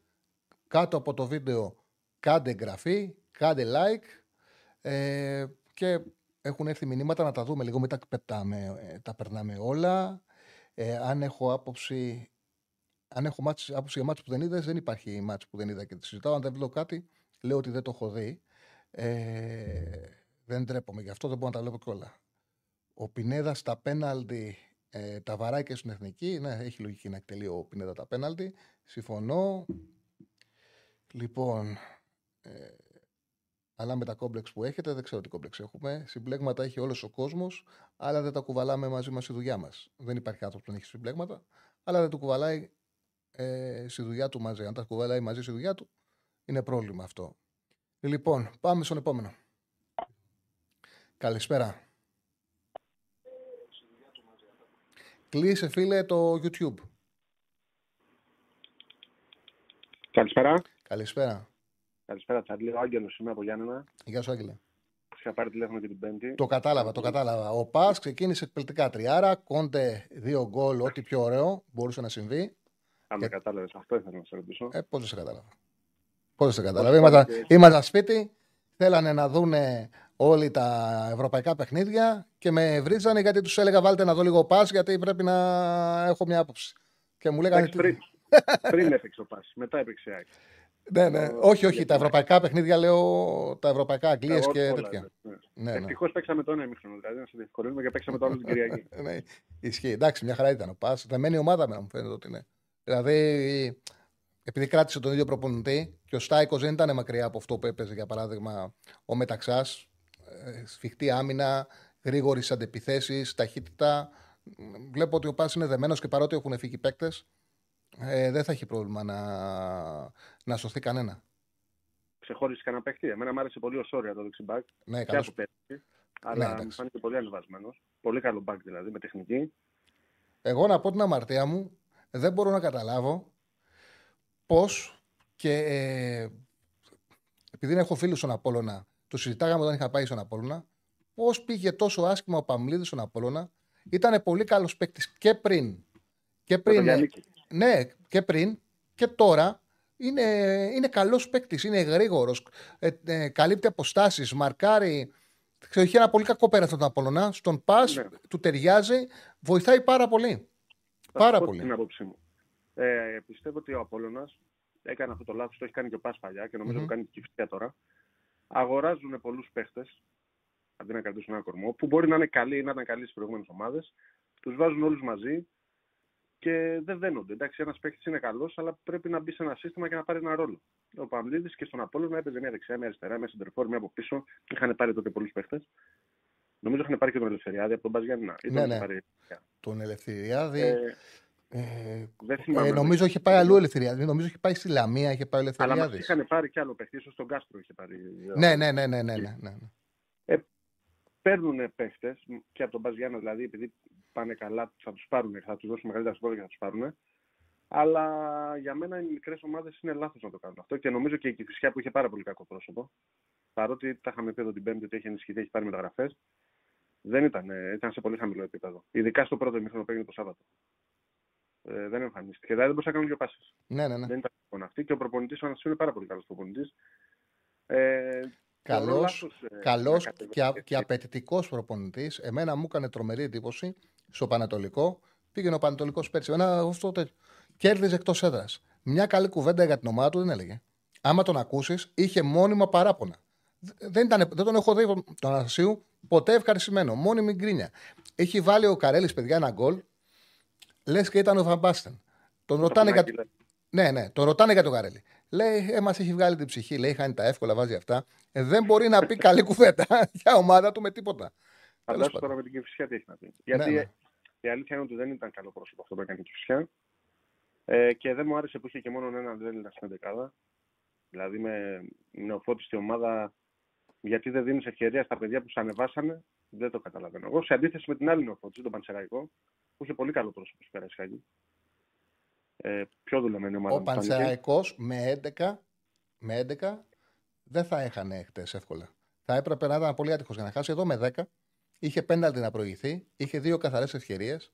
Ουσιαστικά δεν ζωρίσει. Και ο λόγος που το έφαγε ήταν που όταν παίζεις με παίκτη λιγότερο, είσαι υποχρεωμένος να είσαι συνέχεια με στην περιοχή σου. Στο δεύτερο έβαλε αλλαγές ο, ο Μαρτίνεθ και τους είχαν κλείσει. Κάποια στιγμή θα το φάσει. Εντάξει. Ναι, ναι. Μπήκε και ο Ναι, Φορτούνης. ισχύει. Αλλά έδειξε, μου έδειξε πολύ καλός ο Πανσεραϊκός χθες. Πολύ, μα- πολύ δουλεμένος. Και είναι σωστό. Πολύ καλός, ναι. Είναι Πολύ- συνέχεια της περσινής ομάδας. Ενώ ε, με πολλούς Έλληνες μέσα και Βέβαια. δεν φαίνεται ότι έχει κάνει καλό πρόσωπο. Η Κυφυσιά με απογοήτευσε, να σου πω την αλήθεια. Στο δεύτερο μέρος ήταν λίγο καλύτερη με τον Νίνη και τον Βραζιλιάνο και από δεξιά, αλλά και πάλι ε, πρέπει να το πάρει αλλιώς. Φαίνεται γιατί το καλωσόρισμα στην Αλφα Εθνική δεν ήταν καλό. Δεν ήταν καλό, ήταν κακό πρόσωπο. Εντάξει, είναι Εντάξει. νωρίς ακόμα, αλλά Νωρίς. μου, φά, μου φάνηκε. ήταν πολύ κακό πρόσωπο. μμμ. Ε, ωραία. Επίσης ο Κόντε, να πούμε και για τον Κόντε να είναι καλά, είναι σε πολύ καλή κατάσταση. Το είπε και ο προπονητής ότι είναι το σκαρί του τέτοιο που τον βοήθησε να επιστρέψει μετά από δύο χιλιαστού και έχει και την ποιότητα. Μακάρι να είναι όλη τη χρονιά εκεί μπροστά το center for μας. Θα βάλει σίγουρα πιστεύω 10 γκολ και παραπάνω μπορεί. Ωραία. Άρα καλό. Και είναι μεγάλο, είναι μεγάλο πράγμα να είσαι ο πας κανένα, να παίζεις με οποιαδήποτε ομάδα και να λες ότι έχω έναν επιθετικό που μπορεί να τους κάνει τους αμυντικούς ό,τι θέλουν. Να νιώθεις ότι στο γήπεδο έχεις τον καλύτερο. Και ο Κόντε μπορεί να σου δώσει αυτό. Είναι μεγάλο πράγμα. Ναι, ισχύει. Είναι, είναι πολύ ποιοτικός παίχτης. Τώρα παίζουμε με τον Πανετολικό την Παρασκευή. Αυτό θα είναι καλό μάτς. Μμμ. Ε, το ντέρμπι μας εδώ της Δυτικής Ελλάδας. Στο, αγρι... Ε, στο Αγρίνιο, Το Αγρίνιο, ναι. ωραίο μάτσο. Πέρσι Ναι. είχαμε ένα-ένα. Εντάξει, ο Πανετολικός είναι πολύ καλή ομάδα. Είναι ο Καρέλης που είναι φοβερός. Δεν ξέρω γιατί στα 31 του έχει καταλήξει να παίζει Πανετολικό. Κάτι δεν πήγε καλά στην καριέρα του, έπρεπε να ήταν για παραπάνω. Ε, αν περιορίσει τον Καρέλη, έχεις ελπίδες. Στα Γιάννα, ας πούμε, πέρυσι μας έβαλε τρία. Ναι, ναι, ναι. Χάσαμε. Ωραία. Και Ωραία. μια ερώτηση θέλω να σου κάνω για εξωτερικό, λίγο μια μικρή παρένθεση. Μμμ. Είδα τη Real. Ε, η Real πιστεύεις θα περιμένει τον, Μπενζε, τον, τον Mbappé να, δεις, να δουν πώς, πώς θα καταλήξει αυτό ή θα πάνε με center for Vinicius Rodrigo; Εντάξει, Είναι- γίνε- γίνεται μια προσπάθεια για τον Εμπαπέ. Φαίνεται πάντως, εγώ δεν το περίμενα, ότι έχουν βρει άκρη, έχουν φτιάξει πολύ γρήγορη ομάδα και με τον Μπέλιχαμ πατάνε πολύ την αντίπαλη περιοχή. Δηλαδή πέρσι η Real ήταν, δι- παρότι είχε τον Μπενζεμά, ήταν ότι έβαλε ο Μπενζεμά και ο Βινίσιους. Ήταν δύσκολοι στον ανοιξή άμυνες. Φέτος, στα δύο πρώτα τουλάχιστον, που ήταν εκτός έδρας, στα δύο πρώτα είχε απειλή με περισσότερους παίκτες. Μου άρεσε αυτό από τη Real που προσπάθησε να το δουλέψει. Τώρα τα ρεπορτάζ λένε ότι θα κάνει μια τελευταία προσπάθεια η Real για τον Εμπαπέ. Πιο πιθανό είναι βέβαια να καταφέρει να το πάρει του χρόνου. Θα δούμε, υπομονή. Δεν κοιτάει center for όμως. Δεν Α, νομίζεις ότι θα πάει να κοιτάξει άλλο center for από αυτά που κοιτάει. Δεν, δεν γράφεται κάτι. Δεν ξέρω αν έχεις διαβάσει κάτι εσύ. Δεν έχω διαβάσει Όχι, δεν κάτι. έχω διαβάσει. Δεν- δεν Απλώς, φαίνεται, ε, δεν φαίνεται. Το είδα με τον Bellingham αυτό που λες, Ναι. αλλά δεν ξέρω αν όλη τη χρονιά θα μπορείς να στηρίζεσαι στον Bellingham να σου βάζει γκολ. Εντάξει, ασφαλώς. Ασφαλώς έχεις δίκιο. Τα γκολ του Μπεντζεμά κάποια στιγμή θα φανούν. Το ότι παίζεις χωρίς φόρ κάποια στιγμή θα συγχύσει. Απλά βλέπω ότι προσπαθούν να δουλέψουν κάτι διαφορετικό και τουλάχιστον στα δύο πρώτα εκτός έχει βοηθήσει. Έχεις δουλέψει. Και θα, ε, από τα center for τέλος πάντων που κυκλοφορούν, στη- που μπορείς, θα μπορούσε η Real να πάρει, με την, άμα, άμα σκεφτείς ότι η Real τον παίχτη θέλει μπορεί να πάει να τον πάρει από μικρότερη ομάδα. Εγώ αν ήμουν Real θα πήγαινα να χτυπήσω αυτό τον Οσημέν της Νάπολης. Άσε, Φοβερός αυτός είναι, Φοβερός center. αυτός είναι άλλο πράγμα. Άλλο πράγμα. Άλλο πράγμα. Δεν Δεν κρατιέται. Δεν κρατιέται. Δεν υπάρχει αυτό το παιδί. Δεν κρατιέται. μα, μακάρι να μείνει στην Νάπολη γιατί είμαι με Νάπολη για πάντα, αλλά όπου πάει θα τα σπάσει πιστεύω. Ε, ναι. Έχουν στην Νάπολη, στην Νάπολη, επειδή είχα πάει και πέρσι, πήγα και φέτος. Ε, πέρσι είχα πάει για διακοπές, φέτος είχα πάει συμπτωματικά για ένα γάμο. Εγώ Πέρσι- έμενα εκεί τέσσερα χρόνια. Α, ε, ε, επειδή έμενες, τα ξέρεις καλά. Ο- Είναι όλη, είναι όλη η πόλη. Είναι με φωτογραφίες του Μαραντόνα παντού. Παντού, Ναι. όπου και να πας. Φέτος φέτος έχουν μαζί με Μαραντόνα παντού και ο Σιμέν και Κουβαρατσέλια. Είναι, σε, Ναι. μα- είναι σε μαγαζιά και τους έχουν ε, φτιάξει. Ε, Πώς το λένε, τους έχουν φτιάξει έτσι σαν ε, ε, αφήσει και καλά για να, σαν πόρτες δεξιά και αριστερά, ότι για να, και, ε, σε αφήνουν να περάσει ανάμεσά τους. Σαν προστάτες των μαγαζιών. Είναι, εντάξει, έχουν αρρώστια. Παντού Έχουν αρρώστια. υπάρχει, σε όλη την πόλη υπάρχει το 3, σε όλη την πόλη, τρίτο πρωτάθλημα. Σε όλη την πόλη. Είναι χαμός τώρα. Στην Νάπολη, στην Νάπολη γυρνάς στη δεκαετία του 80. Ναι. Είναι άρρωστο το Είχα ποδόσφαιρο. πάει, είχα πάει στη Φιέστα πήγα. Έλα, είναι τρομερό. Τρομερό. Τρομερός. Πρέπει να- πρέπει να το ευχαριστήθηκε. Σε, σε ποιο πήγες, πήγες στο παιχνίδι που δεν πήρανε; Πήγα στο παιχνίδι που δεν πήραν. Ναι. Ωραία, μου το. Πήγα στο παιχνίδι που δεν πήραν. Που χάσαμε, που ήρθαν ένα με τις άλλες. Δεν μπόρεσε να κάτσεις τέσσερις μέρες που έγινε το διπλό στο Φρίουλι; Δεν μπορούσα, δεν είχα άδεια. Έλα. Η Σαλερνιτάνα ήταν οι γειτονές μας. Ναι, ναι, ναι. Δεν περιμέναμε ότι θα χάσουμε. Βέβαια, ο, Πα, ο Παύλος Σόζα είπε: Εμείς δεν ήρθαμε για το πάρτι. Δεν θα είμαστε καλεσμένοι στο πάρτι. ναι. Θα συνέκανα. Και Τέλος μας- πάντων. και μας την κάνανε. Εντάξει, δεν πειράζει. Πρέπει να Οκ. περάσεις ωραία πάντως, εντάξει. Ωραία, ωραία ήταν. Ωραία. Θα τα πούμε την άλλη εβδομάδα για τον Πανετολικό. Σε ευχαριστώ. Σε ευχαριστώ πολύ, φίλε. Έγινε, Τσάρλι. Να είσαι καλά. Ε, συγκρίνουμε την πρώτη ομάδα της Κροατίας με την πρώτη της ε, Γαλλίας. Α, νομίζω αυτό είναι, έχει να κάνει με μηνύματα που στέλνουν μεταξύ τους για την Μαρσέη και την Δυνάμο. Παιδιά, η Μαρσέη έπαιξε σε πολύ πιο ψηλό έντυση από την Δυνάμο. Ήταν πιο γρήγορη στο πρώτο ημίχρονο. Η Δυνάμο είναι πιο μα- έτοιμη ομάδα, όμως είναι πιο αργή ομάδα από τη Μαρσέη. Πολύ. Και γι' αυτό το λόγο η ΑΕΚ στη ταχύτητα και στη κατάσταση την πέρασε διαφορετικές ομάδες. Ασφαλώς έχει παίκτες καλύτερους η Μαρσέη, καλύτερες μονάδες. Σίγουρα έπαιξε ρόλο ότι και η Μαρσέη είχε καινούριο προπονητή, δεν είναι τόσο έτοιμη. Και ο Πανα... είχε και τύχει ο Παναναναϊκός Ρεβάνς και κατάφερε και την πέρασε. Είναι διαφορετικές ομάδες, δεν συγκρίνονται. Ε, και δεν χρειάζεται να τα βάλετε κάτω και να τα μετράτε. Είναι χαζομάρα αυτή. Και οι δύο ομάδες, και η ΑΕΚ και ο Παναναναϊκό, κάνουν το καθήκον τους. Κάνουν το καθήκον τους, κάνουν, κάνουν τις δικές τους υπερβάσεις. Μεγαλώνουν χρόνο με το χρόνο. Έχουν προπονητές που δουλεύουν και ε, αυτές τις μέρες, αύριο η ΑΕΚ, Τετάρτη ο Παναθηναϊκός και την άλλη εβδομάδα θα παίξουν για την απόλυτη υπέρβαση να πάνε στο μέλος του Champions League. Πάμε στον επόμενο φίλο. Χαίρετε. Χαίρετε. Ναι, Καλησπέρα. γεια σου Τσάρλι μου. Καλησπέρα. Γεια σου, Αχηλέα. Έχουμε να τα πούμε από το Sport FM. Φίλε, Εκτό, εκτός από την ημέρα που ένιωσα λίγο δύσκολα γιατί δεν το συγκηθίζω, απλά άκουσε, επειδή, να- άκουσε τι επειδή σε έπαθα. αγαπώ πολύ, ήθελα να σου πω ένα γεια. Άκουσα τι, άκουσε τι έπαθα. Με χαιρετάς, με χαιρετά και όταν φεύγεις με Ναι. το σκύλο, Μου λένε, Ναι. δεν ξέρεις ποιος Αχηλέα είναι αυτός. Λέω, Όχι, δεν κατάλαβα. Μου λένε ο Αχηλέα που παίρνεις στο, στο Α. τηλέφωνο. και λέω, Όχι, ρε γάμο το. Ρε φίλε, και χάρηκα πολύ που πήρες. Γιατί. Ε, όχι, όχι, και χίλια συγγνώμη Όχι, από τους όχι, ανθρώπους. όχι. Είναι κάτι που δεν το συνηθίζω. Όχι, άκουσε. Έπρεπε να, σε- να σηκωθώ και να έρθω να σε χαιρετήσω. Ε, δεν κατάλαβα ποιος είσαι. Δεν θα σε ναι, προσπαθήσω. ναι, ναι, μα δεν χρειάζεται. εννοείται. Όχι, όχι, στο λέω. Χάρηκα πολύ που πήρες γιατί θέλω να σου το πω. Σε ξέρει τόσος πολλοί κόσμος. Ούτως ή Ε, άλλως έπρεπε, τώρα να σε σηκω- χαιρετάει. ε, έπρεπε να σηκωθώ να σε χαιρετήσω. Δεν κατάλαβα ποιος Όχι, ήμουν το μωρέ. όταν έφυγες. Ε, Σώπα καημένα. Χάρηκα πολύ που πήρες. Γεια σου, πε- για πες μου. Να είσαι καλά, αδερφέ. Πρώτα απ' όλα, να, ως ε, παλιός οπαδός και συνδεσμίτης, Νομίζω ότι δεν ακούγεται καλά. μ' Ε. ακούς, μ' ακούς, Καλά, ακούγεται, εντάξει. Εγώ έχω λίγο μικροφωνήσει. Σ' ακούω, Αχιλιά. με ακούς τώρα; Εγώ ναι. Ωραία. Ως παλιός λοιπόν οπαδός και συνδεσμίτης της ΑΕΚ, ε, συνδεσμίτης πολύ λιγότερο, αλλά οπαδός.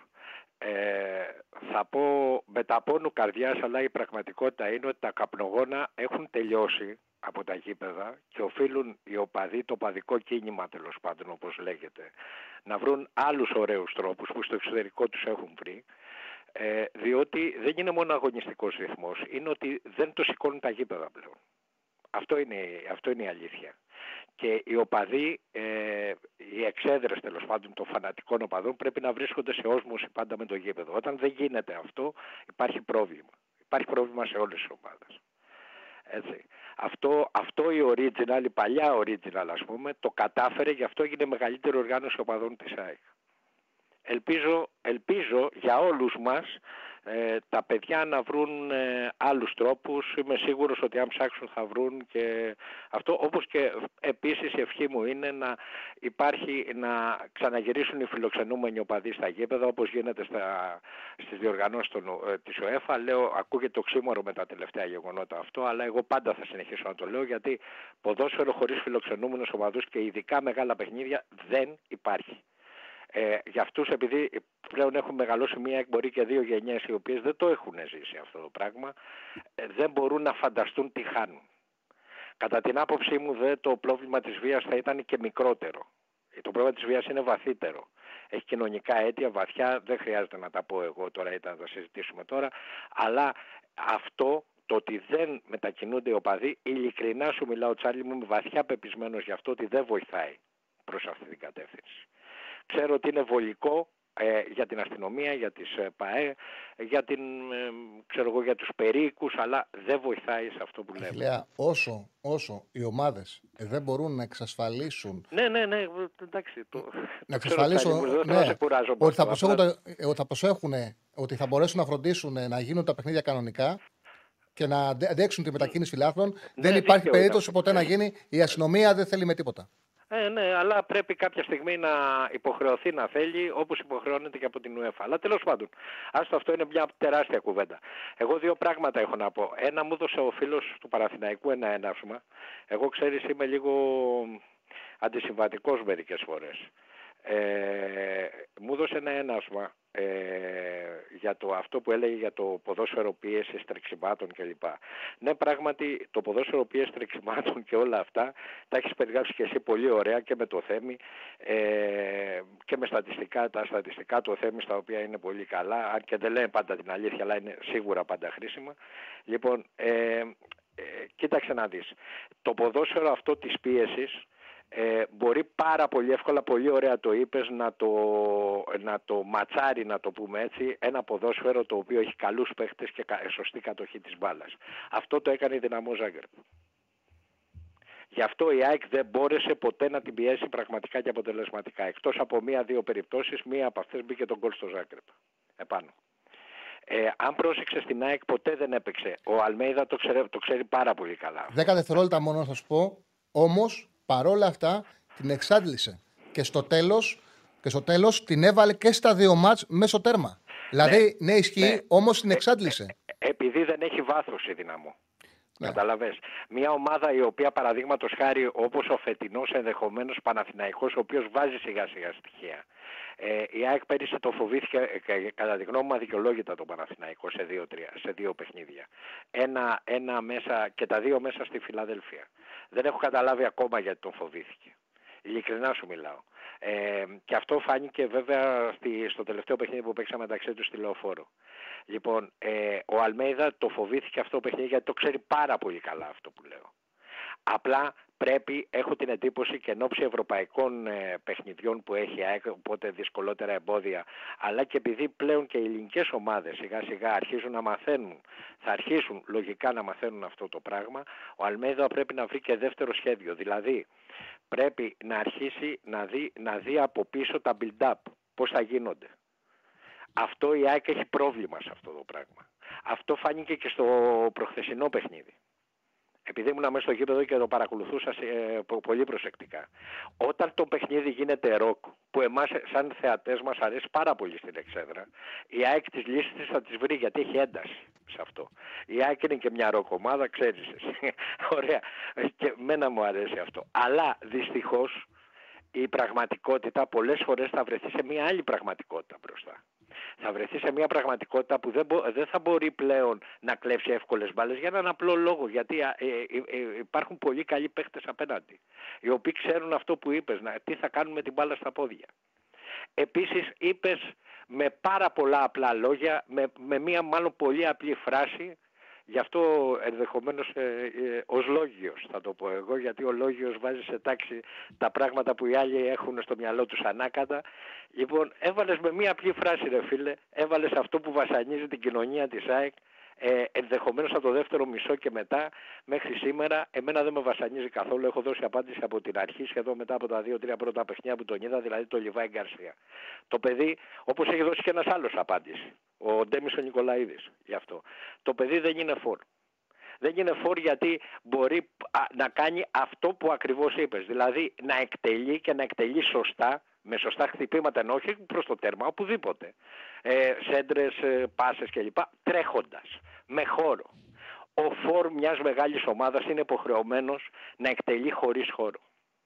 Όλα τα μεγάλα φόρ που είχαμε Βαζέχα, Μαύρος, Ντέμις Νικολαίδης, ε, Μπέρκ, ε, Ελαραμπή, ε, Πρίγιοβιτς, ε, αυτά εκτελούσαν όλοι, δεν ήταν όλοι τα ίδια φόρο. Όχι. Αλλά εκτελούσαν, μπορούσαν να εκτελέσουν όλοι χωρίς χώρο. Απλά ο Γκαρσία εξυπηρετεί πάρα πολύ, πάρα ναι, πολύ το ποδόσφαιρο του Αλμίδα. Πάρα ναι, πολύ. Αλλά, αλλά ε, για το λόγο που σου είπα πριν, για το λόγο ναι, ναι, που ναι. σου είπα πριν, θα σταματήσει να το εξυπηρετεί. Αχιλέα μου, λοιπόν, ευχαριστώ πάρα πολύ. Και εγώ σε ευχαριστώ θερμά και σε αγαπώ πολύ. Να, να σε καλά. καλά. Να σε καλά. Λοιπόν, ε, νομίζω ότι συμπληρώσαμε την πρώτη ώρα. Να πω ότι σε αυτούς που στέλνουν τα μηνύματα, ε, και πάνε σε μια αντιπαράθεση μεταξύ τους, ακούσατε την εκπομπή, μπείτε στο πνεύμα της, συζητήστε ωραία, να έρθετε σε αντιπαράθεση, ακόμα και μεταξύ σας. Αλλά με μια ευγένεια δεν χρειάζεται όλο αυτό. Δεν χρειάζεται. Προσπαθήστε, δηλαδή, εμένα ο στόχος μου είναι να κάνουμε και το έχουμε κάνει πάρα πολύ ωραία στις γραμμές. Είμαι πολύ χαρούμενος από όσο έχουν βγει και την τρίτη μέρα σήμερα, που θα ανταλλάσσουμε απόψεις, ο καθένας θέλει τη δική του. Θα υπάρχουν πράγματα που θα ακούτε που θα διαφωνείτε, αλλά να φτιάξουμε κάτι δικό μας που να είναι ωραίο. Να είναι ένας ξεχωριστός χώρος που θα γουστάρετε να βγείτε, να δει, βλέπετε κάτι στη τηλεόραση, στο γήπεδο και αν θέλετε να έρθετε να το πείτε με ευγένεια, να σκέφτεστε πράγματα ωραία, να βάζει την εκπομπή. Είναι ωραίο πράγμα να ανταλλάσσουμε απόψη στον αθλητισμό. Πολύ ωραίο πράγμα. Με ευγένεια. Με ευγένεια, παιδεία και πολιτισμό. Λοιπόν, πάμε σε ένα διάλειμμα και να επιστρέψουμε ε, σε λιγάκι. Δεν θα αργήσουμε πολύ, μην βγείτε. Δύο-τρία λεπτά θα κάνουμε.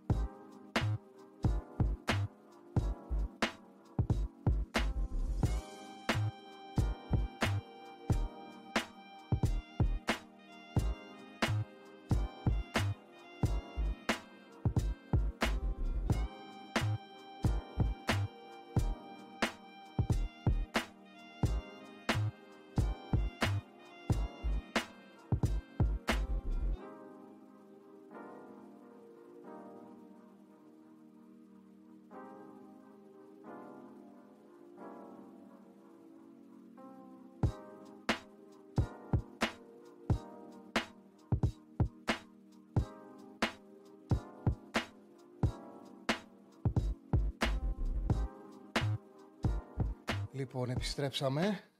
Πριν ε, βγείτε πάλι στον αέρα στο 2-10-22-05-444.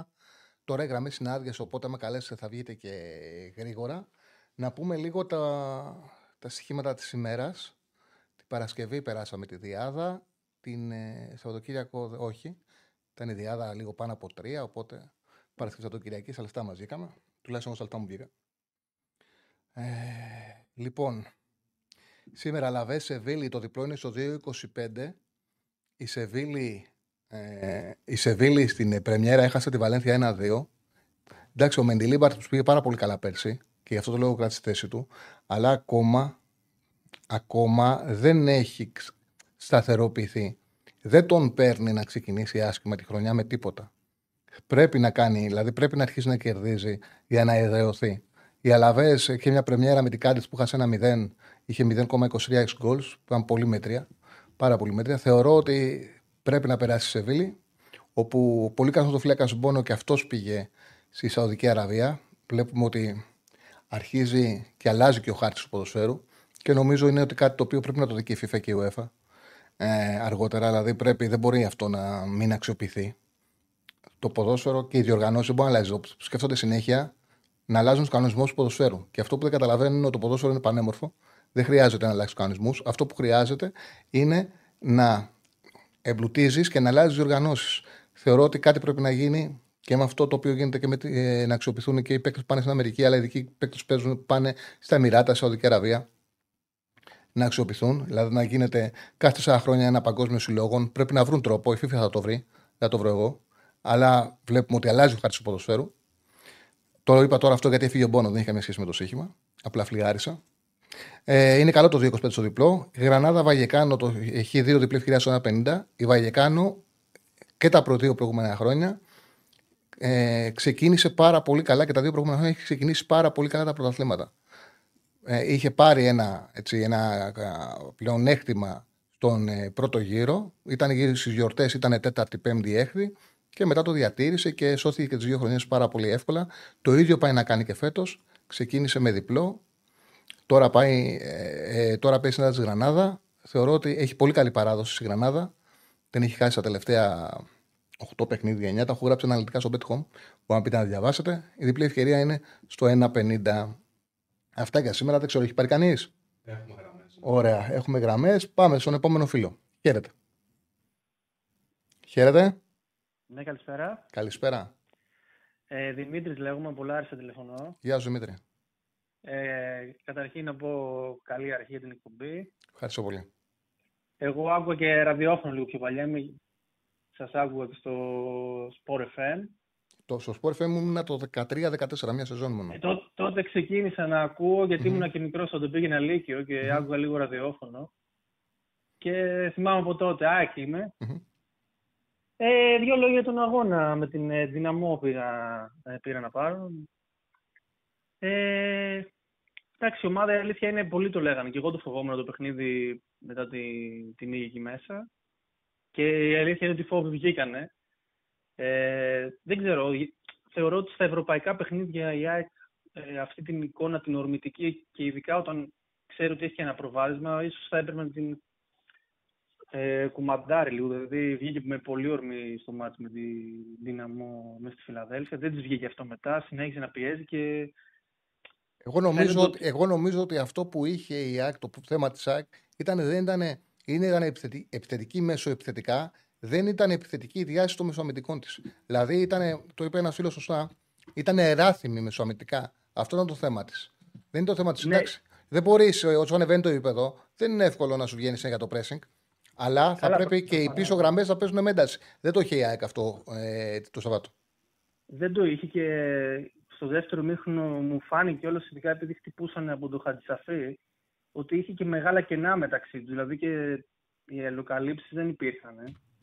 Και γι' αυτό κόντεψε να δεχτεί και ένα τρίτο γκολ εκεί που το έβγαλε με το πόδι στο Στάνκοβιτς. Αλλά και γενικά δηλαδή βρήκαν από τα αριστερά κυρίως αρκετές ε, στιγμές νομίζω οι Κροάτες. Και αυτό με προβλημάτισε δηλαδή η αμυντική της εικόνα. Ε, ειδικά όταν μια ομάδα, και αυτό το είχε κάνει και ο Ολυμπιακός νομίζω, όταν είχε κερδίσει και μέσα στη Φιλαδέλφια, ότι όταν αποφεύγουν το pressing βρίσκουν πολύ, πολλούς χώρους. Το τέλειο σχέδιο δεν υπάρχει. Όταν, Ναι. όταν είναι και δεδομένο. Τώρα θα το δεις και μαθηματικά, μα δεις, θα το δεις από ψυχομετρία. Όταν Ναι. αποφασίζεις να πιέσει ψηλά, είναι σίγουρο ότι άμα σου σπάσει ο αντίπαλος στο pressing, θα δεχτείς πιο εύκολα φάσεις. Αυτό το παθαίνει σε ανα, αναλογικά, το πάθαινε ακόμα και η City του Guardiola, σαν ο κάτω του Champions League, πάρα πολλές φορές αντιμετώπιζε για ένα παιχνίδι το χρόνο πρόβλημα και αυτό ήταν αρκετό να τη στερήσει το Champions League. Όχι μόνο η City Ναι. και η Bayern ε, με τον Guardiola. Δεν γίνεται να μην το πάθει η ΑΕΚ. Απλά στην ΑΕΚ θα συμβαίνει πιο συχνά. Θα γίνεται πιο σπάνια στο ελληνικό πρωτάθλημα. Ένα ματς είχες να πεις, όντως αυτό ήταν με τον Ολυμπιακό. Στην Ευρώπη θα, ε, λογικό είναι να το πληρώσει περισσότερο. Όμως ο κάθε προπονητής ένα πλάνο έχει και το δουλεύει. Δεν μπορεί να πει, δηλαδή ο Αλμέιδα δουλεύει ένταση, ταχύτητα, ένταση, ταχύτητα. Πόσο είναι, είναι εύκολο να παίξει με την δυνάμω, να έχει κερδίσει, ίσως να είναι το ιδανικό, να έχει κερδίσει με ένα γκολ εκτός έντασης και να τους πει: Αλλάζουμε, βάζω ένα αμυντικό χαφ παραπάνω, πάμε πιο σφιχτά από πιο χαμηλά μέτρα, να αρχίζουμε να μαρκάρουμε. Πιο χαμηλά να περιμένουμε στη σέντρα. σω για τη διαχείριση του αγώνα να ήταν προτιμότερο. Όμως δεν είναι εύκολο γιατί έτσι έχει εκπαιδεύσει την ομάδα του και έτσι έχει εκπαιδευτεί το μυαλό του να λειτουργεί. Καταλαβαίνεις. Ναι, κατα... καταλαβαίνω, ναι. που- Δηλαδή είναι, η φύ- είναι η φύση της ομάδας, έχει περάσει αυτή η νοοτροπία που δεν είναι και πολύ εύκολο. να- Αυτό έχουν μάθει και ο Αλμίδα έτσι έχει Ναι. μάθει να σκέφτεται το ποδόσφαιρο, έτσι δουλεύουν όλη τη χρονιά. Οπότε ίσως κάποια στιγμή να δεις, παιδί, δεν πιστεύω ότι θα πάνε να παίξει με τη City σε αυτά τα μέτρα. Θα το καταλάβουν καλά, όλοι από θα- μόνοι τους. Okay. Αλλά με δεν την ξέρω, δυνάμω. Δεν έχω εικόνα από την Adverb τώρα, δεν ξέρω αν έχεις. Ε, Ασφαλώς και έχω εικόνα με την Adverb. Δεν γίνεται να βγω και να μην έχω. Και να Ναι, μην τι είχα. ομάδα είναι. Κοίταξε, η Adverb είναι μια σφιχτή ομάδα. Παίζει ένα 4-3-3 σε χαμηλά μέτρα. Έχει έναν πάρα πολύ καλό φόρ τον Γιάνσεν, όπου νομίζεις Ναι. βλέποντάς την ότι όλοι δουλεύουν για να φτιάχνουν αυτόν. Αυτός κάνει διαφορά. Πέρσι είχε βάλει 18 τέρματα. Φέτος σε 4 παιχνίδια έχει ήδη ξεκινήσει με 4 τέρματα. Ε, θεωρώ ότι είναι στα μέτρα της ΑΕΚ. Στα μέτρα της ΑΕΚ. Ε, το αμυντικό δίδυμο είναι ο Αντεβάιρελτ και ο Ντελάιτ είναι 34 και 35 χρονών.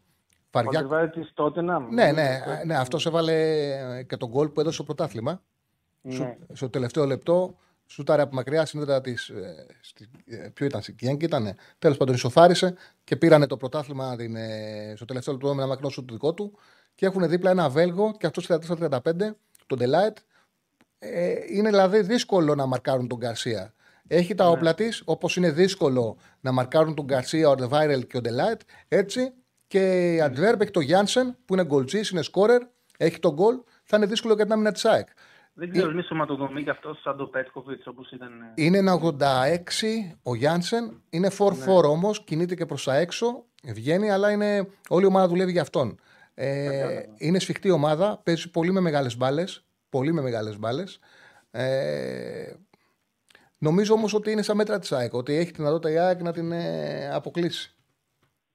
Ναι, τώρα δεν, δεν ξέρω. Δηλαδή για την ε, Δυναμό ήταν μια ομάδα η οποία ξέρουμε κάθε χρόνο είναι στην Ευρώπη, είναι και στο υψηλό επίπεδο, ασχέτως αν ας πούμε, στους ομίλους του Champions League δεν ε, έκανε και κάτι ιδιαίτερο. Πάντως είχε και πολύ καλές μονάδες. Ε, τερματοφύλακα, επιθετικό, half ε, και στα center back. Και αυτό φαίνεται και ότι πολλοί παίχτε θα φύγουν. Δηλαδή έχουν κλείσει ήδη σε άλλες. Ε, είναι πολύ το όπλο της ΑΕΚ, είναι πολύ σημαντικό. Για σκεφτείτε τώρα. Η ΑΕΚ πριν από δύο χρόνια είχε αποκλειστεί από τη Βελές. Και Ναι. θα μπορούσε να έχει αποκλειστεί και από την Δυναμό. Όμως και στα δύο παιχνίδια έπαιξε με μια από τις κορυφαίες βαλκανικές ομάδες, ίσως τη τελευταία πενταετία να είναι και κορυφαία βαλκανική ομάδα. Και, η, Ναι. ΑΕΚ, και η ΑΕΚ την διέλυσε με τη φυσική της κατάσταση και με τα τρεξίματά της. Ξέρετε πόσο σημαντικό είναι αυτό. Και Καταρχάς- νομίζω αυτό που, που λέτε τώρα ξεγελάει και πολλούς γιατί έχω ακούσει και σχόλια του, ας πούμε, εντάξει και η Δυναμό σιγά και τώρα και η ομάδα. Δηλαδή, Εντάξει, τώρα επειδή δεν- δεν δεν φάνηκε στο χορτάρι ο, τόσο ανώτερη ας πούμε, από την ΑΕΚ, ε, λίγο ξεγελάει και στο μάτι. Εντάξει, το σιγά είναι μια κουβέντα την, Ναι, οποι- ναι. την οποία τη λες εύκολα αν έχεις προκριθεί. Όμως για να φτάσει σε ένα σημείο να, μια ελληνική ομάδα να περάσει την δυνάμω και να λέμε σιγά πια δυνάμω, πάει Ναι, να ναι, πει ότι έχει κάνει πολλά άλματα. Γιατί ε, πριν δύο χρόνια η ΑΕΚ αποκλείστηκε από τη Βελές. Ε, κανείς δεν Ε, το ο- πρέπει. πάντοτε, πάντοτε, για να περάσει μια ελληνική ομάδα, μια ομάδα, μια, την καλύτερη ομάδα, βαλκανική ομάδα των τελευταίων χρόνων. Για να περάσει την τρίτη ομάδα του Σαμπιονά. Για να περάσει παλιά ο Παναθηναϊκός στη Σάλ και την Μαγιόρκα, ο Ολυμπιακός στην Αϊνχόβεν, ε, πόσο ομάδε στην Μπενφίκα, πόσο ομάδε έχει καταφέρει και έχει προκρι- περάσει τα τελευταία χρόνια. Πάντα θα πρέπει η ομάδα του ψηλού επίπεδο να έχει κάποιο πρόβλημα, να μην είναι καλά, να τη βρεις μπόσικη. Θα πρέπει όμως αυτό όμως είναι το οποίο είναι δεδομένο. Θα πρέπει εσύ να είσαι πραγματικά καλός. Να δουλεύεις σε ένα συγκεκριμένο πλάνο, να ξέρεις τι παίζεις, να έχεις τα δικά σου όπλα για να μπορείς να είσαι ανταγωνιστικός. Αν δεν είσαι, δεν μπορείς να τις κοιτάξεις. Σιγά, για να πούμε σιγά πια δυνάμω, πρέπει να είναι η ΑΕΚ καλά. Η ΑΕΚ ήταν καλά, οπότε μπορείς να πεις σιγά πια δυνάμω και στην πραγματικότητα η δυνάμω, άμα το σκεφτείς, γιατί όσο ανεβαίνει Ναι. το επίπεδο, ανεβαίνει και ο ρυθμός που βλέπεις. Ε, κάνουμε ζάπινγκ. Δες ένα ελληνικό παιχνίδι και βάλε ένα γερμανικό. Τι βλέπεις, Πιο γρήγορο ρυθμό. Βάλε ένα βελγικό παιχνίδι, βάλε ένα αγγλικό. Τι βλέπεις, Ο αγγλικό πιο γρήγορο ρυθμό. Αυτό βλέπεις. Το γεγονός λοιπόν ότι η ΑΕΚ κάνει ό,τι κάνει μέσα από πιο γρήγορο ρυθμό, σημαίνει αυτόματα ότι έχει ανέβει το επίπεδο της. Είναι μεγάλη δουλειά μια ελληνική ομάδα να αποκλείει μια κροάτικη ομάδα, την καλύτερη κροάτικη ομάδα, και αυτό να έχει συμβεί επειδή παίζει σε πιο γρήγορο ρυθμό. Είναι μεγάλη δουλειά, δεν είναι απλό. Σε ευχαριστώ Όχι, πολύ. είναι- Α, είναι πες, ενθαρρυντικό. ολοκλήρωσε. Ναι, μια τελευταία. Ολοκλήρωσε, ναι. φράση. Ε, είναι ενθαρρυντικό ότι υπάρχουν ομάδες, δηλαδή και ο Παναθηναϊκός να πούμε και συγχαρητήρια και μακάρι να μπουν και οι δύο ομάδες στο Champions League μετά από πάρα πολλά χρόνια. Ότι υπάρχουν ομάδες σε αυτό το επίπεδο και καλή επιτυχία έχουν και στις υπόλοιπες ομάδες. Ευχαριστώ πολύ, φίλε μου. Να είσαι καλά. Γεια. Να είσαι καλά, να είσαι καλά. Κα- Κάτω από το βίντεο που βλέπετε, κάντε εγγραφή, κάντε like. Ε, πάω να διαβάσω μηνύματα και διαβάζω κάτι λακίες που δεν έχουν σχέση με τη ροή της εκπομπής.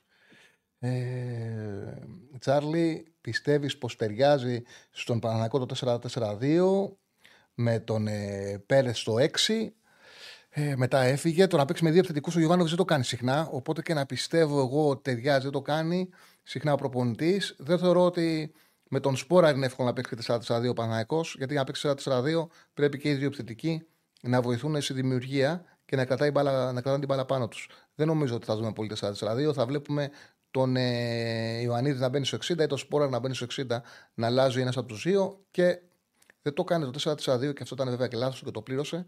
Με τον Όφη έπαιζε με παίχτη παραπάνω ο Παναθηναϊκός και αντί να βάλει δύο επιθετικούς να τον, κλει- να τον κλείσει τον Όφη, άλλαξε, επιθε- άλλαξε φόρ και δεν μπόρεσε να πάρει το παιχνίδι. Το οποίο με παίχτη παραπάνω βάζει στο επιθετικό. Το έκανε και χθες ο Μαρτίνεθ. Έπαιξε το ημίχρονο με δύο φόρ. Ο Γκοβάνο δεν του αρέσει. Παρεπιπτόντω το έκανε, παραδόξως μάλλον το έκανε με τον Πάουκ. Το είπα και νωρίτερα στο ξεκίνημα της εκπομπής και ενώ κέρδιζε, δεν φρόντιζε να το αλλάξει. Λοιπόν, ε, πάμε στον επόμενο φίλο. Καλησπέρα. Ο Μαξιμόβιτ είναι παιχταράς που ρωτάει γνώμη ο φίλος. Δεν ξέρω κατά πόσο θα μπορέσει να έρθει στον Πάουκ. Θα μου κάνει εντύπωση αν κλείσει και μεταγραφή ο Πάουκ. Πραγματικά είναι χαφάρα. Μακάρι να έρθει ο Μαξιμόβιτ στην Ελλάδα. Μακάρι. Μακάρι. Παιχτάρα. Ναι, φίλε. Καλησπέρα, Τσάρλι. Καλησπέρα, Κώστα, τι κάνεις; Έλα, καλά είμαι, μια χαρά. Καλά, μια χαρά. Λοιπόν, ε, η Δυναμό τα τελευταία 20 χρόνια έχει πάρει 19 πρωταθλήματα Μμμ. στην Κροατία. Λοιπόν, ήμουνα μέσα στο γήπεδο. Άμα ανέβανε ε, και καπνογόνα δεν θα μπορούσαμε να πάρουμε ανάσα βασικά γιατί είχε αρκετή ζέστη. Ε, ήταν τα τσιμέντα, ήταν ε, το σκέπαστρο. Ε, δεν θα πολύ- πέρναγες. Δεν θα πέρναγες, Κώστα. δεν θα πέρναγες. Αν ανάβανε τα καπναγόνα, δεν θα πέρναγες. Σίγουρα, αυτό είναι δεδομένο, δεν το συζητάμε και πολύ σωστή παρατήρηση που το είπες και εσύ, το είπαν και οι προηγούμενοι ακροατές. Ε, λοιπόν, η Δυνάμο κοιτούσα λίγο τα τελευταία της χρόνια στην Ευρώπη, τις κηδείες της μεγάλης τις κάνεις στα εκτός έδρας μάτς. Δηλαδή κοιτούσα και στους ομίλους και, στα προκ- και μετά σε νοκάουτ ε, που έπαιζε, ε, συνήθως έκανε μεγάλα διπλά. Και εκεί έπαιρνε τους πόντους ή περνούσε στους επόμενους γύρους. Λοιπόν, για το παιχνίδι τακτικά, ε, Όντως είναι αργή ομάδα, δεν έχει την ταχύτητα που έχει η Μερσέη που έπαιξε σε πολύ ψηλή ένταση. Παρατήρησα όμως ότι έχουν ε, έκρηξη στα λίγα μέτρα. Όταν ανεβαίνανε και παίρνανε, ανεβαίνανε οι γραμμές τους και κρατούσαν μπάλα, εκμεταλλευόντουσαν την έκρηξη στα λίγα μέτρα. Αυτό φαίνεται ξεκάθαρα στο δεύτερο γκολ στο 0-2 που κάνει την κίνηση ο Λιούμπισιτς και τον χάνει ο Μουκουντή βασικά. Έπρεπε να ακολουθήσει ο Σιμάνσκι. Ο Γιόνσον, συγγνώμη, ε, μάλλον ο Σιμάνσκι, ο Σιμάνσκι, ε, ο Σιμάνσκι είχε το... Ήτανε, ήτανε κακοί και οι δύο. Και ο Ιώσο Ναι, και ο Σιμά. ναι. Αυτό ήταν το μεγάλο πρόβλημα της ΑΕΚ. Ναι, Ήταν ναι. πρόβλημα και οι δύο. Γιατί Όντως. πολλές φορές ο ένας καλύπτει τον άλλον. Σ- Ε, το Σάββατο ήταν και οι δύο σε κακή μέρα. Έτσι είναι, έτσι είναι. Ε, Λιβάκοβιτς ε, τρομερός, τερματοφυλακάρα. Ε, μου θύμισε αυτοπεποίθηση Νόιερ. Ο τρόπος που έπαιζε και ο τρόπος που ε, σήκωνε το κεφάλι, ο τρόπος που έπεφτε. Ε, δηλαδή, γιατί ένιωθε πάνω από την ομάδα μου, ρε. Ναι, Αφού εδώ ναι. έβριζε το προπονητή του. Έτσι είναι. Του έτσι έλεγε είναι. το προπονητή: Κάνεις καν αλλαγές. Το οριότανε. Ε, αυτό ήταν απέλυση ουσιαστικά. Ναι, ναι, ναι. ναι. Ε, ήταν τρομερό τα σουτ που του κάνανε πολύ χαμηλά και δίπλα στα πόδια του. Έπεφτε, εγώ περίμενα να βάλει τα πόδια του εκεί πέρα, έπεφτε χαμηλά με τα χέρια. Έκανε μια πολύ δύσκολη. Ναι, Έκανε μια πολύ δύσκολη επέμβαση. ναι, και εγώ τώρα δεν τα θυμάμαι όλα γιατί ξέρεις, ήμασταν λίγο μεθυσμένοι από το παιχνίδι και μετά δεν έχω δει καν τις φάσεις. Αλλά θυμάμαι ότι έπεφτε ε, όταν η μπάλα δηλαδή πήγαινε συρτά, δυνατά, κοντά στα πόδια του, δεν έβαζε πόδι, κατέβαζε τα χέρια κάτω. Ήταν τρομερό στα ρεφλέξ. Απροσπέλαστο το δίδυμο, το αμυντικό, ε, το αμυντικό δίδυμο. Πολύ καλός ο Σούταλο με την μπάλα στα πόδια. Μμμ. Και ο Ριστόφσκι, ο οποίος είναι δεξί μπακ κανονικά, από όσο θυμάμαι.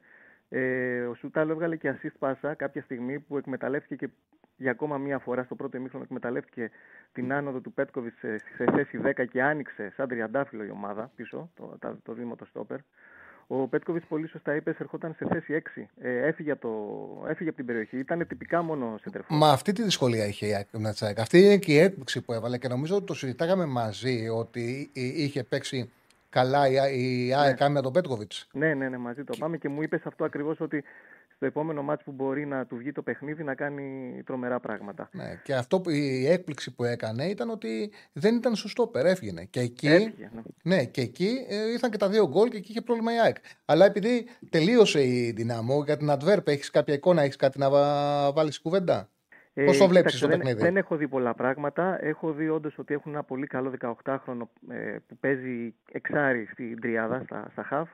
Ο οποίος όμως από ό,τι καταλαβαίνω πρέπει να είναι. Ο, ένα Βερμίρ, παίκτη- ο Βερμίρεν είναι. Ο Βερμίρεν, Βερμίρεν, Θεωρείται ναι. ένα τεράστιο ταλέντο συγκεκριμένος.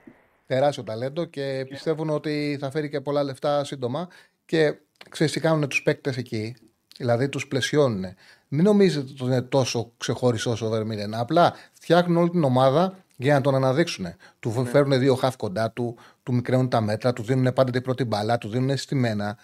Τι αναδεικνύουν. Κάποτε ο Άγιαξ που είχε τον Τελίτ, που τον, πε- τον ε, είχε παρουσιάσει σαν τον Εούμπε και Μπάουερ, του βάλαν 18 χρόνων του βάλανε, του βάλανε περιβραχιόνιο. Όταν βλέπεις τον Άγιαξ με ένα 18χρονο, δύο μέτρα με περιβραχιόνιο, κατευθείαν του φτιάχνουν την τιμή τους 100 εκατομμύρια ευρώ.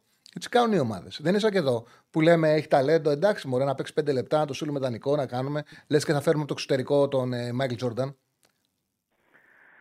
Έτσι είναι, ναι. Όπως ναι, τα αιώνια ταλέντα της Ελλάδο βασικά που δεν παίρνουν ποτέ θέση στην πρώτη ομάδα και δεν παίρνουν τις ευκαιρίες τους και δεν έχουν και την αυτοπεποίθηση που πρέπει να έχουν. Πρέπει να έχει αυτοπεποίθηση ο παίκτης. Να νιώθει ότι τον πιστεύει η ομάδα, ο προπονητής, να έχει ο κόσμος υπομονή. Ε, Ξέρεις, αυτό, έχει, αυτό έχει να κάνει με τη διοίκηση. Πρέπει οι διοικήσεις να καταλάβουν ότι πλέον προστατεύουν στο ποδόσφαιρο βρέχει χρήμα. Αν έχεις ένα ταλέντο και το αναδείξεις αυτό το ταλέντο και το προμοτάρεις ωραία. Έτσι, ο Ολυμπιακός το έκανε αυτό. Ο Ολυμπιακός το έκανε αυτό. Δεν που μοσχοπούλησε το Ρέτσο χωρίς χρονιά. Χωρίς χρονιά και χωρίς να έχει κανένα τρομερό προσώ... να έχει τρομερά προσόντα. Α, δεν, είναι κάτι, δεν ήταν κάτι τρομερό και φάνηκε στην πορεία. Όμως πρέπει τον παίκτη σου να το διαφημίσεις και να τον αμπαλάρεις ωραία. Πώς κάνουν οι Βέλγοι τώρα με το Βερμίρεν που λες. Και βέβαια η συμμετοχή σε ευρωπαϊκές διοργανώσεις είναι το κερασάκι στην τούρτα, το οποίο θα δώσει και την υπεραξία του παίκτη. Ένας παίκτης ο οποίος μπορεί να αξίζει για 7-8 εκατομμύρια, αμέσως το να κάνει τρεις συμμετοχές σε ομίλους Champions League, θα του διπλασιάσει την αξία. Εκεί είναι όλη η δουλειά. Mm-hmm. Ε, και για το Γιάνσεν που είπες είναι λίγο πιο κοντός από τον Πέτκοβιτ, νομίζω 1,85. 1,86, ναι, 1,86 και 1,93 είναι ο Πέτκοβιτ. Ναι. Ε, είναι βέβαια ψηλός και ο Γιάνσεν, ε, δυνατό παιδί. Καμία σχέση με το στυλ παιχνιδιού του Πέτκοβιτς. Ο Πέτκοβιτς ήταν δεκάρι ουσιαστικά. Ο Γιάνσεν, όπως πολύ σωστά είπες, είναι ο παίκτης που θα γεμίσει την περιοχή και θα δουλέψει όλη η ομάδα για το Γιάνσεν. Ο Πέτκοβιτς είναι αυτός που θα δουλέψει για την υπόλοιπη ομάδα. Τουλάχιστον έτσι έκανε στο δεύτερο, γιατί τον έχουμε δει να παίζει και σεντερφόρ. Αλλά στο, στη Φιλαδέλφια εκεί τους έκανε την έκπληξη. Να, μα ήταν δεκάρι και έκανε, ήταν δεκάρι ουσιαστικά και φόρτωνε ουσιαστικά από τα χαφ και με τους, με τα, με τους ακραίους εξτρέμ, τον Ιβανούσε, τον Σπίκατς κτλ. Και, και ουσιαστικά εκμεταλλευόταν, προσπαθούσε να εκμεταλλευτεί του, τους καινούς χώρους. Ε, ήθελα να σου πω ότι ήταν πολύ καλό και το, η τριάδα στα χαφ της, ε, της Δυναμό, αν και ο Μίσιτς δεν θα έπρεπε να παίζει κανονικά, έπρεπε να έχει αποβληθεί από το πρώτο παιχνίδι. Ήταν αλάθαστος ο, ο Μίσιτς ε, και ήταν αρκετά ψύχρεμοι σε όλο το παιχνίδι, αλλά ως γνήσιοι Κροάτες, Βαλκάνοι, Βάζω και τους Έλληνες μέσα. Μόλις φάγαν τον γκολ εκτός της φυσικής κατάστασης, με το που φάγαν τον γκολ, καταρρεύσανε για ακόμη μια φορά σε δεύτερο συνεχόμενο παιχνίδι. Θεωρώ ότι είναι ένα κομμάτι της ιδιοσυγκρασίας τους. Ε, ναι, είχε να κάνει όμως και με τη κατάσταση τους. Είχαν πνίξει. Ήταν δηλαδή. Δεν βοήθησε ο προπονητής με τις αλλαγές. Κώστα, ευχαριστούμε πάρα πολύ. Έγινε, έγινε. να πω ότι διαβάζω τώρα ότι χαλάει του Μαυροπάνου η West Ham. Στενάχωρο, μεγάλο πράγμα να παίξει στην Premier League. Μακάρι να γίνει κάτι και να αλλάξει, αλλά έτσι διαβάζω τώρα. Και ότι παλεύει ακόμα ο Πάο και τον Μάρκο Αντώνιο. Θα κρυθεί αυτές τις μέρες αν θα καταφέρει να τον πάρει. Λοιπόν, ε, να το κάνω μήνυμα. Οι ελληνικές ομάδες στην Ευρώπη έχουν τεράστιες αποστάσεις μεταξύ κέντρου και επίθεσης. Ε, ή εγώ το νομίζω. Αυτό δεν είναι κάτι δεδομένο. Οι ελληνικές ομάδες, αν τώρα λες για αυτό που είδες, για αυτό που είδες ε, από την ΑΕΚ και τον Παναθηναϊκό, εντάξει, δεν νομίζω ότι το, τα προβλήματα ήταν διαφορετικά προέκυψαν, όχι αποστάσεις μεταξύ κέντρου και επίθεσης. Το θέμα ήταν πώς θα πας στην μπαλά εκεί, πώς θα σπάει στην πίεση, πώς θα σπάσεις το pressing. Ε, γνώμη για την Πράγκα, έχω εικόνα από την Πράγκα. Θα τα πούμε και σε επόμενες μέρες και αύριο που θα παίξει με Adverb και Τετάρτη. Να είναι συντονισμένοι, κάθε ομάδα στη μέρα της. Αύριο θα μιλήσουμε, θα ξεκινήσουμε με Adverb, τη Τετάρτη με την Πράγκα. Πάμε στον επόμενο φίλο. Χαίρετε. Χαίρετε. Να σας ακούω το YouTube, λίγο υπομονή. Αν μπορείτε να είμαστε όταν καλείτε να μας ακούτε το τηλέφωνο και να κλείνετε το YouTube. Έλα, φίλε. Καλησπέρα. Καλησπέρα. Νίκος Παναθηναϊκός, είχαμε μιλήσει και την προηγούμενη εβδομάδα. Έλα, Νίκο.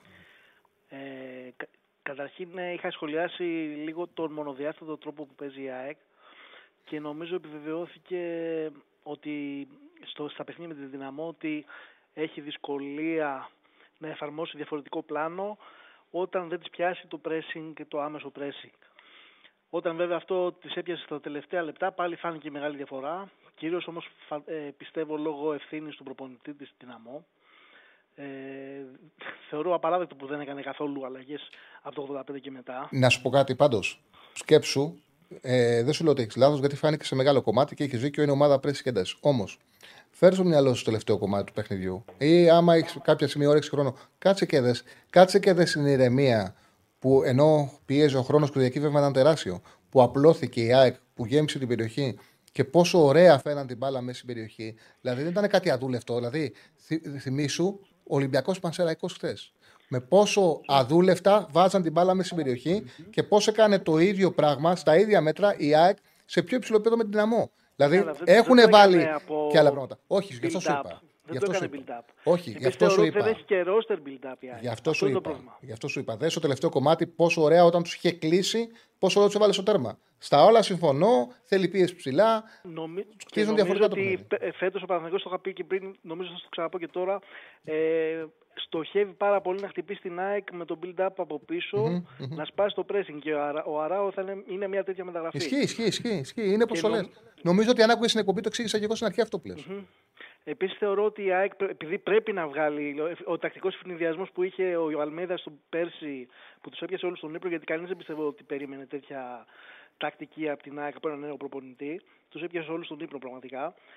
Φέτος πιστεύω ότι δεν θα ισχύσει αυτός ο ευνηδιασμό. Δηλαδή, ήδη ο Παναθηναϊκός πιστεύω προετοιμάζεται για να χτυπήσει την ΑΕΚ σε αυτό το κομμάτι και νομίζω ότι δεν έχει ρόστερ για να κάνει κάτι άλλο. Δηλαδή, ούτε τα στόπερ της ΑΕΚ είναι για build-up, ούτε το κέντρο. Γιόνσον ε, και Σιμάνσκι νομίζω ότι έχουν μεγάλη, υστερούν πολύ στο build-up εκεί πέρα. Δεν ξέρω λοιπόν αν θα μπορέσει η ΑΕΚ να, να βρει έναν αναλλακτικό τρόπο με αυτό το ρόστερ που έχει. Νομίζω ότι θα χρειαστεί βοήθεια εκεί. Ε, και δεν ξέρεις αν θέλει κιόλας να βρει έναν αναλλακτικό τρόπο. Ή αν, ή αν η λύση της ΑΕΚ είναι να μπορέσει να ενισχύσει αυτό το σχέδιο. Για μένα το σχέδιό του είναι πολλά τα παιχνίδια και αυτός είναι ο φόβος ΣΑΕΚ. Είναι αν θα αντέξει να παίζει και να είναι αποτελεσματική σε υψηλή ένταση τρία παιχνίδια τη εβδομάδα. Άλλο πράγμα είναι να, έχεις, να τελειώνει το παιχνίδι, να είσαι Δευτέρα, να δίνεις ρεπό, τρίτη προπόνηση και να ετοιμάζει το μάτι Κυριακής. Και άλλο πράγμα να τελειώνει το παιχνίδι, Δευτέρα προπόνηση, Τρίτη αγώνας, Σάββατο αγώνας. Τελείως διαφορετικό. Τελείως διαφορετικό. Και επίσης υπάρχουν και μερικοί παίχτε που είναι αντικατάσταση σε αυτό το κομμάτι. Δηλαδή πιστεύω τον Καρσία, αν τραυματιστεί όπως είχε τραυματιστεί πέρσι, με τις υποχρεώσεις που υπάρχουν τώρα, ας πούμε, δεν, δεν, δεν καλύπτεται εύκολα. Μπορεί να έχει μεγάλο βάθος ρόστερ η ΑΕΚ, αλλά σε αυτό το pressing που παίζει πάρα πολύ και εκεί ποντάρει, δύο-τρεις παίχτε κλειδιά θα είναι δύσκολο να, να, να αντικατασταθούν. Τέλος πάντων, αυτά είχα να πω. Ε, καλή συνέχεια. Ευχαριστούμε για την ωραία σου εκπομπή και θα τα Εγώ πούμε ευχαριστώ. και σε άλλες, σε άλλες περιπτώσεις. Εγώ Να ευχαριστώ. είστε καλά. Γεια χαρά και γεια. Ο φίλος απαντάει ότι έχει το Πόνσε. Ναι, εντάξει. Έχει έναν ε, φορ διαφορετικού τύπου η ΑΕΚ. Καθαρό striker. Ο Πόνσε είναι καθαρός striker. Ε, ο φίλος μιλάει για το ποδόσφαιρο έντασης πίεσης, αλλά σίγουρα έχοντας και έναν άλλον φορ στο ρόσερ του θα πάρεις πολλά πράγματα.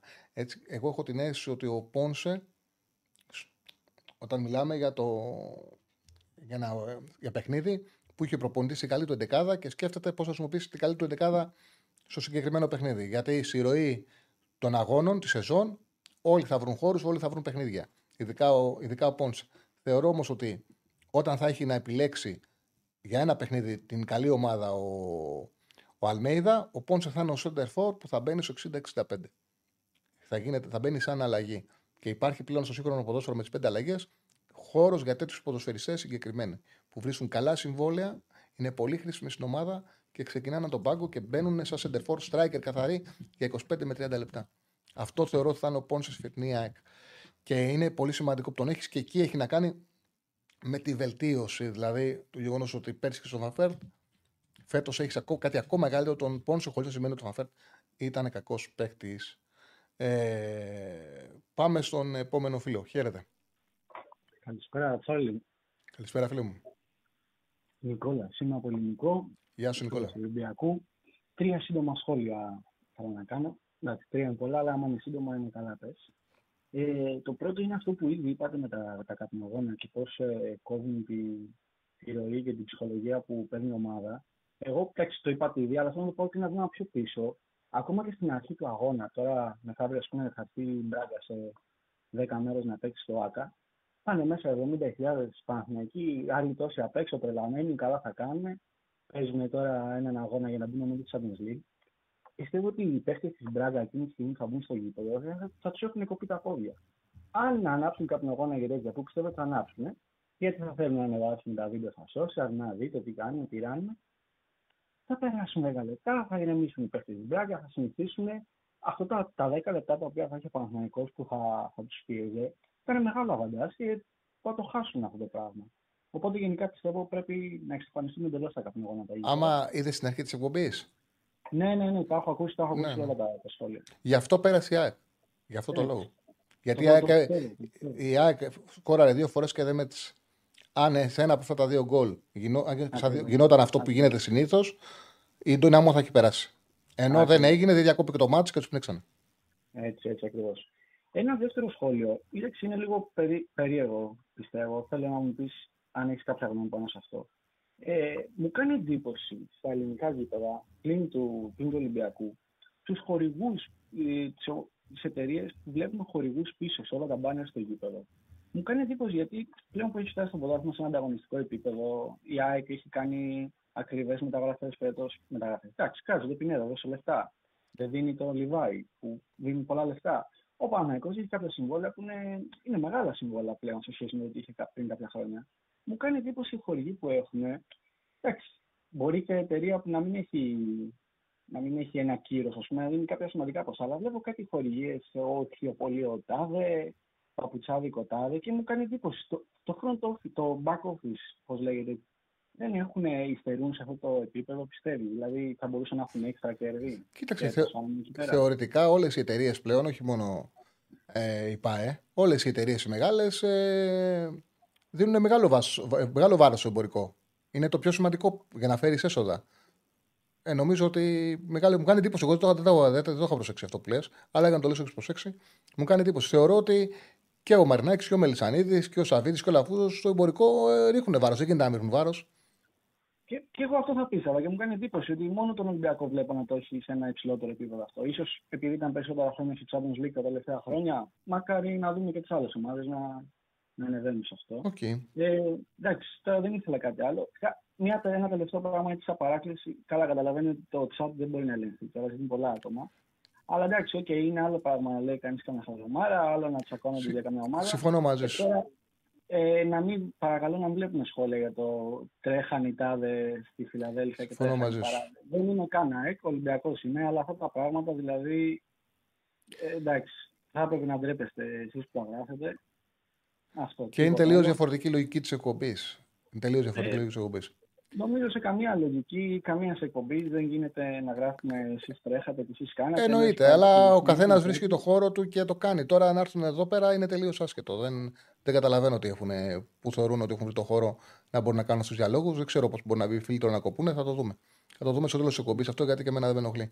Λοιπόν, σε ευχαριστώ πολύ. Εγώ σας ευχαριστώ. Καλό απόγευμα. Ε, να είσαι καλά, φίλε μου. Λοιπόν, γιατί και εγώ προσπαθώ να δω μηνύματα να βάλουμε στην εκπομπή και ε, τα κοιτάω και με ενοχλούμε. Λοιπόν, πάμε στον επόμενο. Χαίρετε. Γεια σας. Καλησπέρα. Καλησπέρα. Από τα Γιάννενα είμαι, αεξής. Έλα, φίλε, ακούγεσαι. Καλησπέρα. Κλείσε το YouTube. Κλείσε γιατί μικροφωνίζεις. Κλείσε το YouTube και μ- άκου μας στο τηλέφωνο. Είναι με αυτό το τηλέφωνο μιλάω.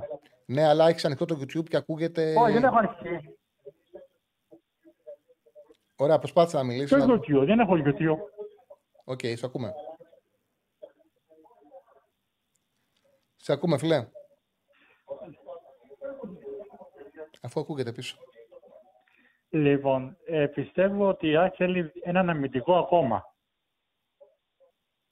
Ε, Ισχύει, θέλει ένα αμυντικό ακόμα, όμως ακούγεσαι πίσω δεν είναι. Δεν, ε... Στέφανε, νομίζω πρέπει να προχωρήσουμε. Ε, δεν ακούγεται καλά. Έτσι δεν είναι. Δεν ήταν καλή σύνδεση. Συγγνώμη, φίλε. Αν μπορείς να ξαναπάρεις, να έχεις κλειστό το YouTube, αυτό που μας ακούς, το κινητό σου, δεν ξέρω πώς μα ακούς, για να μπορούμε να συζητήσουμε. Πάμε στον επόμενο φίλο. Χαίρετε. Χαίρετε, τι κάνεις άλλο, καλησπέρα. Καλησπέρα, Γιώργο. Τι κάνεις; Καλησπέρα. Ε, σε είχα δει και στην Ιταλία, να ξέρεις. Α, δεν είσαι ο Που Γιώργος. γίναγες. Δεν είσαι ο Γιώργος, άλλος. Ε, μπέρδεψα. Ε, το όνομά σου; Και εγώ Γιώργος λέγω με το μεταξύ και έπαθα λίγο τεζαβού τώρα. Λέω τι έγινε. Όχι, εντάξει. Δεν μπέρδεψα μάλλον. δεν πειράζει, δεν πειράζει. Ε, σε είχα δει και στην Ιταλία όταν γίναγα. Είχα πάει μια βόλτα τρεις μέρες. Μιλήσαμε; Ε, πέτυχα, αλλά δεν σου μίλησα. Όχι, δεν σου μίλησα.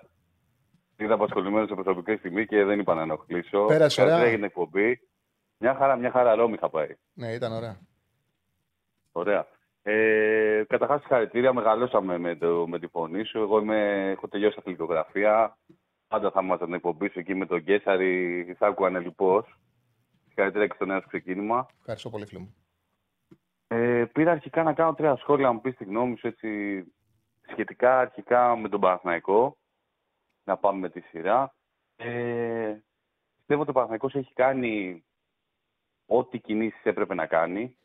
Θεωρώ ότι αν βιαστεί τώρα να κάνει και άλλες μεταγραφές θα χαλάσει λίγο αυτό το υγιές project που έχει κάνει ο Γιωβάνοβιτς. Θεωρώ ότι δεν πρέπει να, πρέπει να στηρίξει και τον Βαγιανίδη και, δεν, και τακτικά δεν θα βρει καλύτερα εξτρέμ σε αυτή, σε αυτή την αξία χρηματιστηριακά Κοίτα, και θα μπερδευτεί η ομάδα Στα πιστεύω. δεξιά- στα δεξιά αν με- πάρει και άλλες Θα μεταγραφές. σου πω, στα δεξιά μεταγραφή δεν θα κάνει, δεν υπάρχει λόγος. Θα είναι κοροϊδία. Είναι κοροϊδηλίκη. Δηλαδή έχεις ένα τέτοιο ταλέντο, θα το στηρίξει, θα του δώσει χώρο και χρόνο. Για δεύτερος ο κότσιρας είναι μια χαρά. Για βασικός δεν είναι, για δεύτερος είναι καλός. Έτσι είναι. Ναι, όχι, για βασικός δεν είναι, αλλά έχει για και θέμα στο ελληνικό στοιχείο. Ναι, ναι, για δεύτερος είναι μια χαρά. Στα άκρα της επίθεσης εξαρτάται, δεν είμαι στις προπονήσεις να δω, εξαρτάται τον Αϊτόρ. Αν πιστεύουν ότι ο Αϊτόρ μπορεί να επανέλθει, ούτε εξτρέμ χρειάζεται ο Παναθηναϊκός γιατί έχει και τον, έχει και το Μαντσίνη και ο Παλάσιος λογικά κάποια πράγματα θα δώσει. Θεωρώ ότι θέμα δουλειάς είναι να χάσει 2-3 κιλά, να μπορέσει να έχει καλύτερα τελειώματα επειδή θα είναι πιο ευέλικτος. Ε, από εκεί και πέρα με τον Αϊτόρ είναι εντάξει τα άκρα. Θα παίξει και πολλές φορές με έναν ακραίο και ο άλλος θα είναι πιο δημιουργός. Ε, άμα όμως ο- αν όμως ο Αϊτόρ δεν είναι καλά, θέλει εξτρέμ. Δεν μπορώ να το ξέρω. Αυτό δηλαδή θα, μπο- θέλει εξτρέμ. Θα μπορούσε να βοηθεί και από άλλον ένα εξτρέμ. Έχει να κάνει όμως με την κατάσταση του Αϊτόρ. Η άποψή μου στο ποδόσφαιρο είναι λίγο πιο. Δηλαδή πιστεύω ότι πρέπει να γίνονται οι κινήσεις σταδιακά. Με Συμφωνώ, ηρεμία. συμφωνώ, δηλαδή συμφωνώ. αυτές οι κινήσεις πρέπει να γίνουν για μένα του χρόνου. Ναι, εντάξει, οκ, και δεν το λέω συμφωνώ. σαν Παναθηναϊκό, το βλέπω σαν project που βλέπω το ποδόσφαιρο και απλά μου αρέσει, δεν είναι θέμα. Απλά πιστεύω ότι ε, βγάζει πολύ υγεία το project, έχει κάνει ήδη αρκετές κινήσεις για τα δεδομένα του project που κάνει ο Γιοβάνοβιτς. Σε αυτό που λες, Θεωρώ ότι απλά, δημιουργικά απλά σε αυτό έχει που πάρει λε. πολύ υλικό. Σε αυτό Ναι, που ναι. λες, δώσω χρόνος, δεν σε- θα το πάρεις το χρόνος σου, θα πει θα το θες.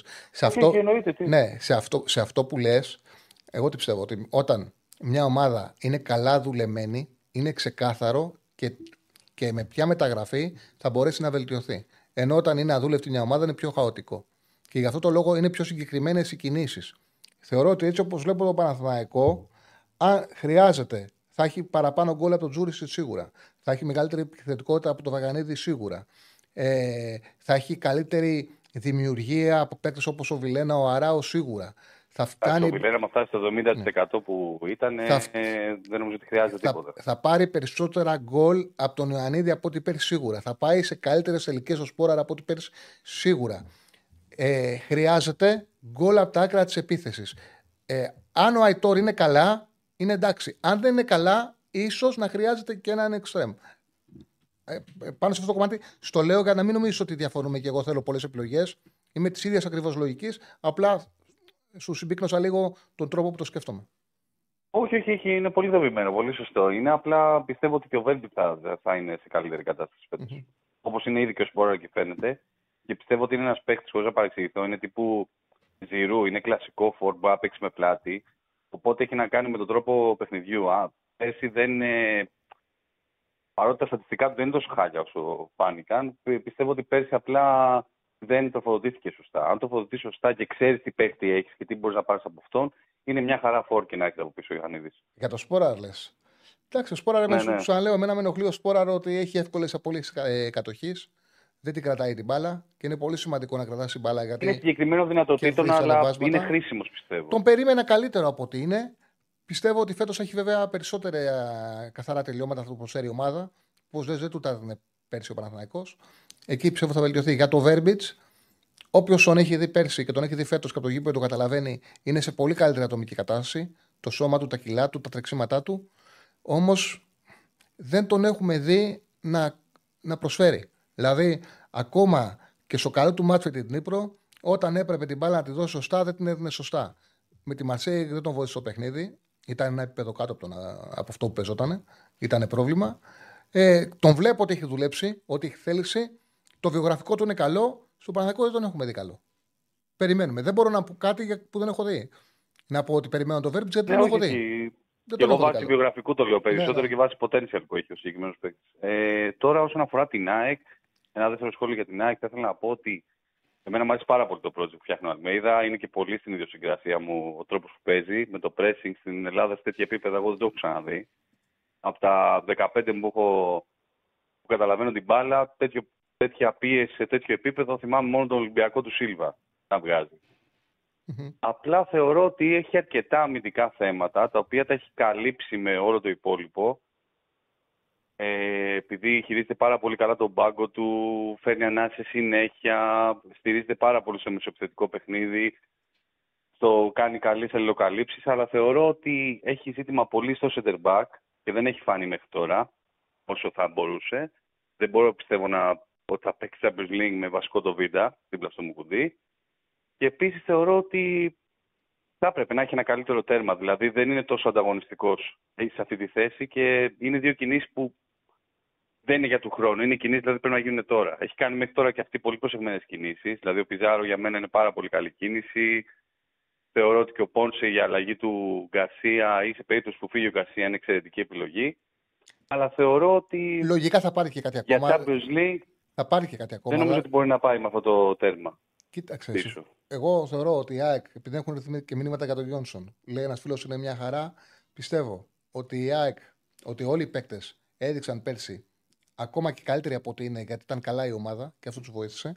Πάντα πρέπει να κοιτάζεις να βελτιώνεσαι και βελτιώνεσαι μέσα από τη δουλειά, βελτιώνει όμως και μέσα από επιλογές. Συμφωνώ και εγώ μαζί σου ότι θεωρώ ότι καλύτερους παίκτες δεν χρειάζεται να τους πάρεις όλους.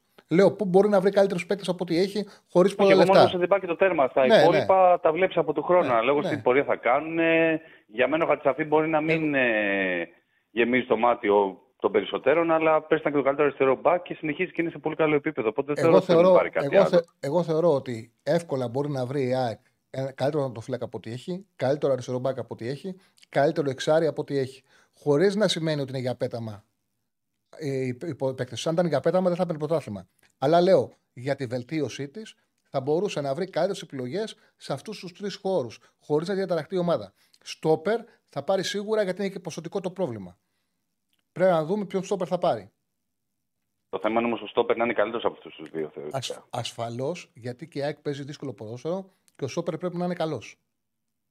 συνέχεια ψηλά, οπότε Ε, χτίζεται βέβαια. συνέχεια. Μια παλιά πίσω να σε αφήσει, Δεν εκεί θα έχει, την χτυπήσουν όλοι. δεν έχει την πολυτέλεια η ΑΕΚ να πάει με κακό στόπερ, ειδικά τώρα που το επίπεδο μεγαλώνει, που θα παίζει η Ευρώπη. Στα μέτρα που παίζει, ο στόπερ πρέπει να είναι καλός. Συμφωνώ και για το εξάρι και για τον Μπακ. Απλά θεωρώ ότι αυτές τι θέσεις που βγάζουν μάτι ότι θα δημιουργηθεί πρόβλημα, ειδικά στην Ευρώπη, είναι το, το στόπερ και το, το, το ματοφύλακα. Τα υπόλοιπα μπορεί να το καλύψει. Έχει και τον Πύριο τον Πιτσιδικά να του δώσει μια ευκαιρία.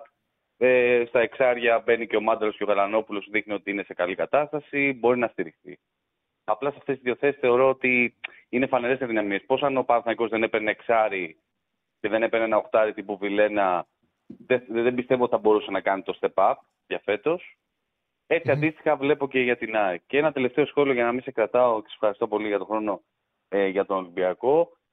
Θεωρώ ότι ο Ολυμπιακός, αν πάει φέτος πάλι με, τη, με τον τίτλο το, του πολυνίκη του πρωταθλητή και δεν βρει μια ηρεμία και δεν έστω και ακούσει, ας μην το φωνάξουν, γιατί καταλαβαίνω ότι είναι δύσκολο για τον Ολυμπιακό σαν σωματείο να μην το φωνάξει, ότι δεν πάει για πρωτάθλημα και δεν συνειδητοποιεί την απόσταση που έχει πάρει η ΑΕΚ και ο Παναθηναϊκός, νομίζω ότι θα ζήσουμε πολύ δύσκολες εποχές δηλαδή σε αυτό το κομμάτι ο Ολυμπιακός. Ο Ολυμπιακός θέλει υπομονή και πρέπει να αποδεχτούν ότι ξεκινάνε κάτω σίγουρα από την ΑΕΚ και τον Παναθηναϊκό και ακόμα και με μειονέκτημα και από τον ΠΑΟΚ, γιατί ο Λουτσέσκου είναι τρίτη χρονιά στον ΠΑΟΚ και αυτοί φτιάχνουν κάτι καινούριο. Σε ευχαριστώ πάρα πολύ. Εγώ ευχαριστώ. Εγώ ευχαριστώ. Να είσαι καλά, να είσαι καλά, φίλε μου. Λοιπόν, ε, για μήνυματα που έχουν έρθει, πώς βλέπω τη Λίβερπουλ. Κοίταξε, είναι εκπληκτική μεταγραφή ο Ζόμπος Λάι. Εκπληκτική μεταγραφή. Ε, δημιουργεί, γίνεται επιπλέον δημιουργός. Πατάει περιοχή, πατάει περιοχή με την μπάλα, πατάει περιοχή χωρίς μπάλα. Ε, από εκεί πέρα η Λίβερπουλ δεν έχει σταθερότητα στην αμυνά της. Ακόμα δεν έχει. Δηλαδή και το Σάββατο δέχτηκε πολλές φάσεις και με τη Chelsea δέχτηκε ακόμα περισσότερες φάσεις. Και ένα πρόβλημα είναι ότι έχει σταματήσει να είναι. ε, να μοιάζει εξωγήινος ο Σαλάχ. Δηλαδή δεν κάνει τη διαφορά ο Σαλάχ που έκανε πριν 1,5-2 χρόνια. Ε, είναι πλέον καλός, παιχτάρα είναι, αλλά δεν το βλέπεις και λες ότι δεν σταματιέται. Έχει χάσει την αυτοεπίθεση του στα τελειώματα. Ε, Πάντως είναι πολύ καλός παίκτης ο, ο Μποσουλάη, πολύ καλός παίκτης.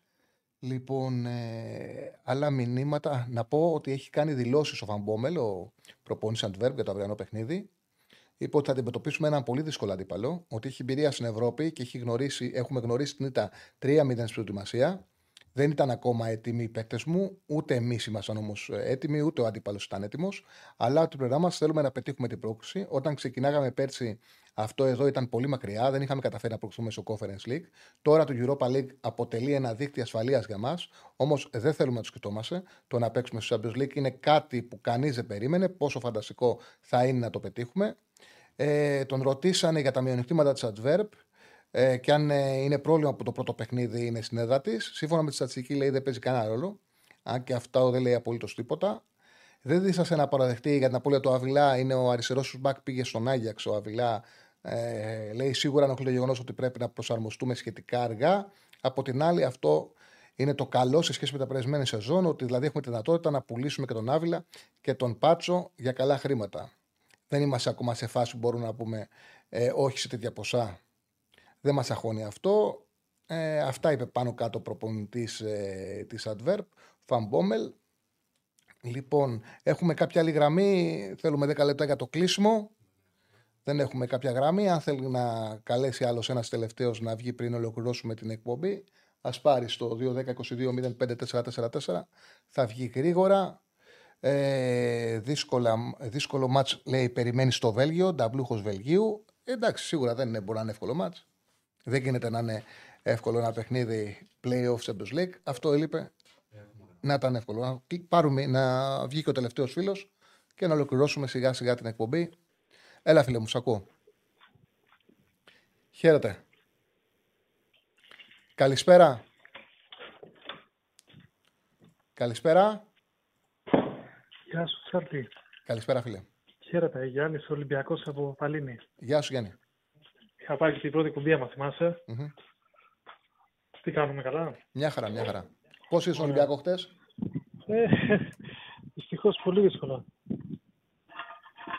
Δεν ξέρω, νομίζω. Εντάξει, το λέτε και εσείς θέλει δουλειά κτλ. Αλλά νομίζω άμα τα βάλω σε μια σειρά, πιστεύω ότι ο Ολυμπιακός θέλει πρώτα ενίσχυση και μετά τέτοιο. Δουλειά. Θέλει Δεν δουλειά. ξέρω. Θέλει δουλειά πάνω Τώρα απ' με τον όλα. Μασούρα και τον Καμαρά τους Θέλει έχουμε και δει τώρα, παίκτες. ξέρω εγώ. Εντάξει. Με αυτούς τους παίκτες, με τον Μασούρα και τον Καμαρά, όταν είχε καλή ομάδα, ο Ολυμπιακός προχωρούσε στην Ευρώπη και έπαιρνε τίτλους. Πρέπει να Αλλά φτιάξει θέλει και κάτι ομάδα. διαφορετικό, κάτι καλύτερο νομίζω. Ε, εντάξει, ασφαλώς. Πάντα θες κάτι καλύτερο. Πώς είδες το Σκάρπα, Το γκολ που έχασε ο Μασούρας πάντως δείχνει ότι δεν έχει και ψυχολογία. Στην Ναι. πάσα που του γυρνάνε, που τη γυρνάει προς τα έξω, αντί να βάλει το πόδι του με τον κουντουπιέ να τη στείλει την μπάλα μέσα, τη γυρνάει την μπάλα προς τα έξω, δείχνει και ότι δεν έχει σε καλή ψυχολογία. Ο Σκάρπα είναι αυτό που περίμενα. Ένας παίκτης όπου με το παίρνει την μπάλα έξω από την περιοχή, κοιτάει να την εκτελέσει. Ή να σουτάρει ή να σεντράρει. Πολλές φορές Δεν καλ... το παρα- ναι, πολλές φορές καλά οι επιθέσεις γιατί προτιμά να εκτελέσει από το να δώσει την μπάλα δίπλα. Όμως σε πολλά παιχνίδια με μικρομεσαίες ομάδες στο ελληνικό ποδόσφαιρο, το γεγονός ότι είναι, δεν σταματά να εκτελεί, τις κουράει τις άμυνες. Ο Σκάρπα, το, αυτά τα νούμερα που δείχνει ο Στέφανος είναι από το πρωτάθλημα του 2022 ε, στη Βραζιλία.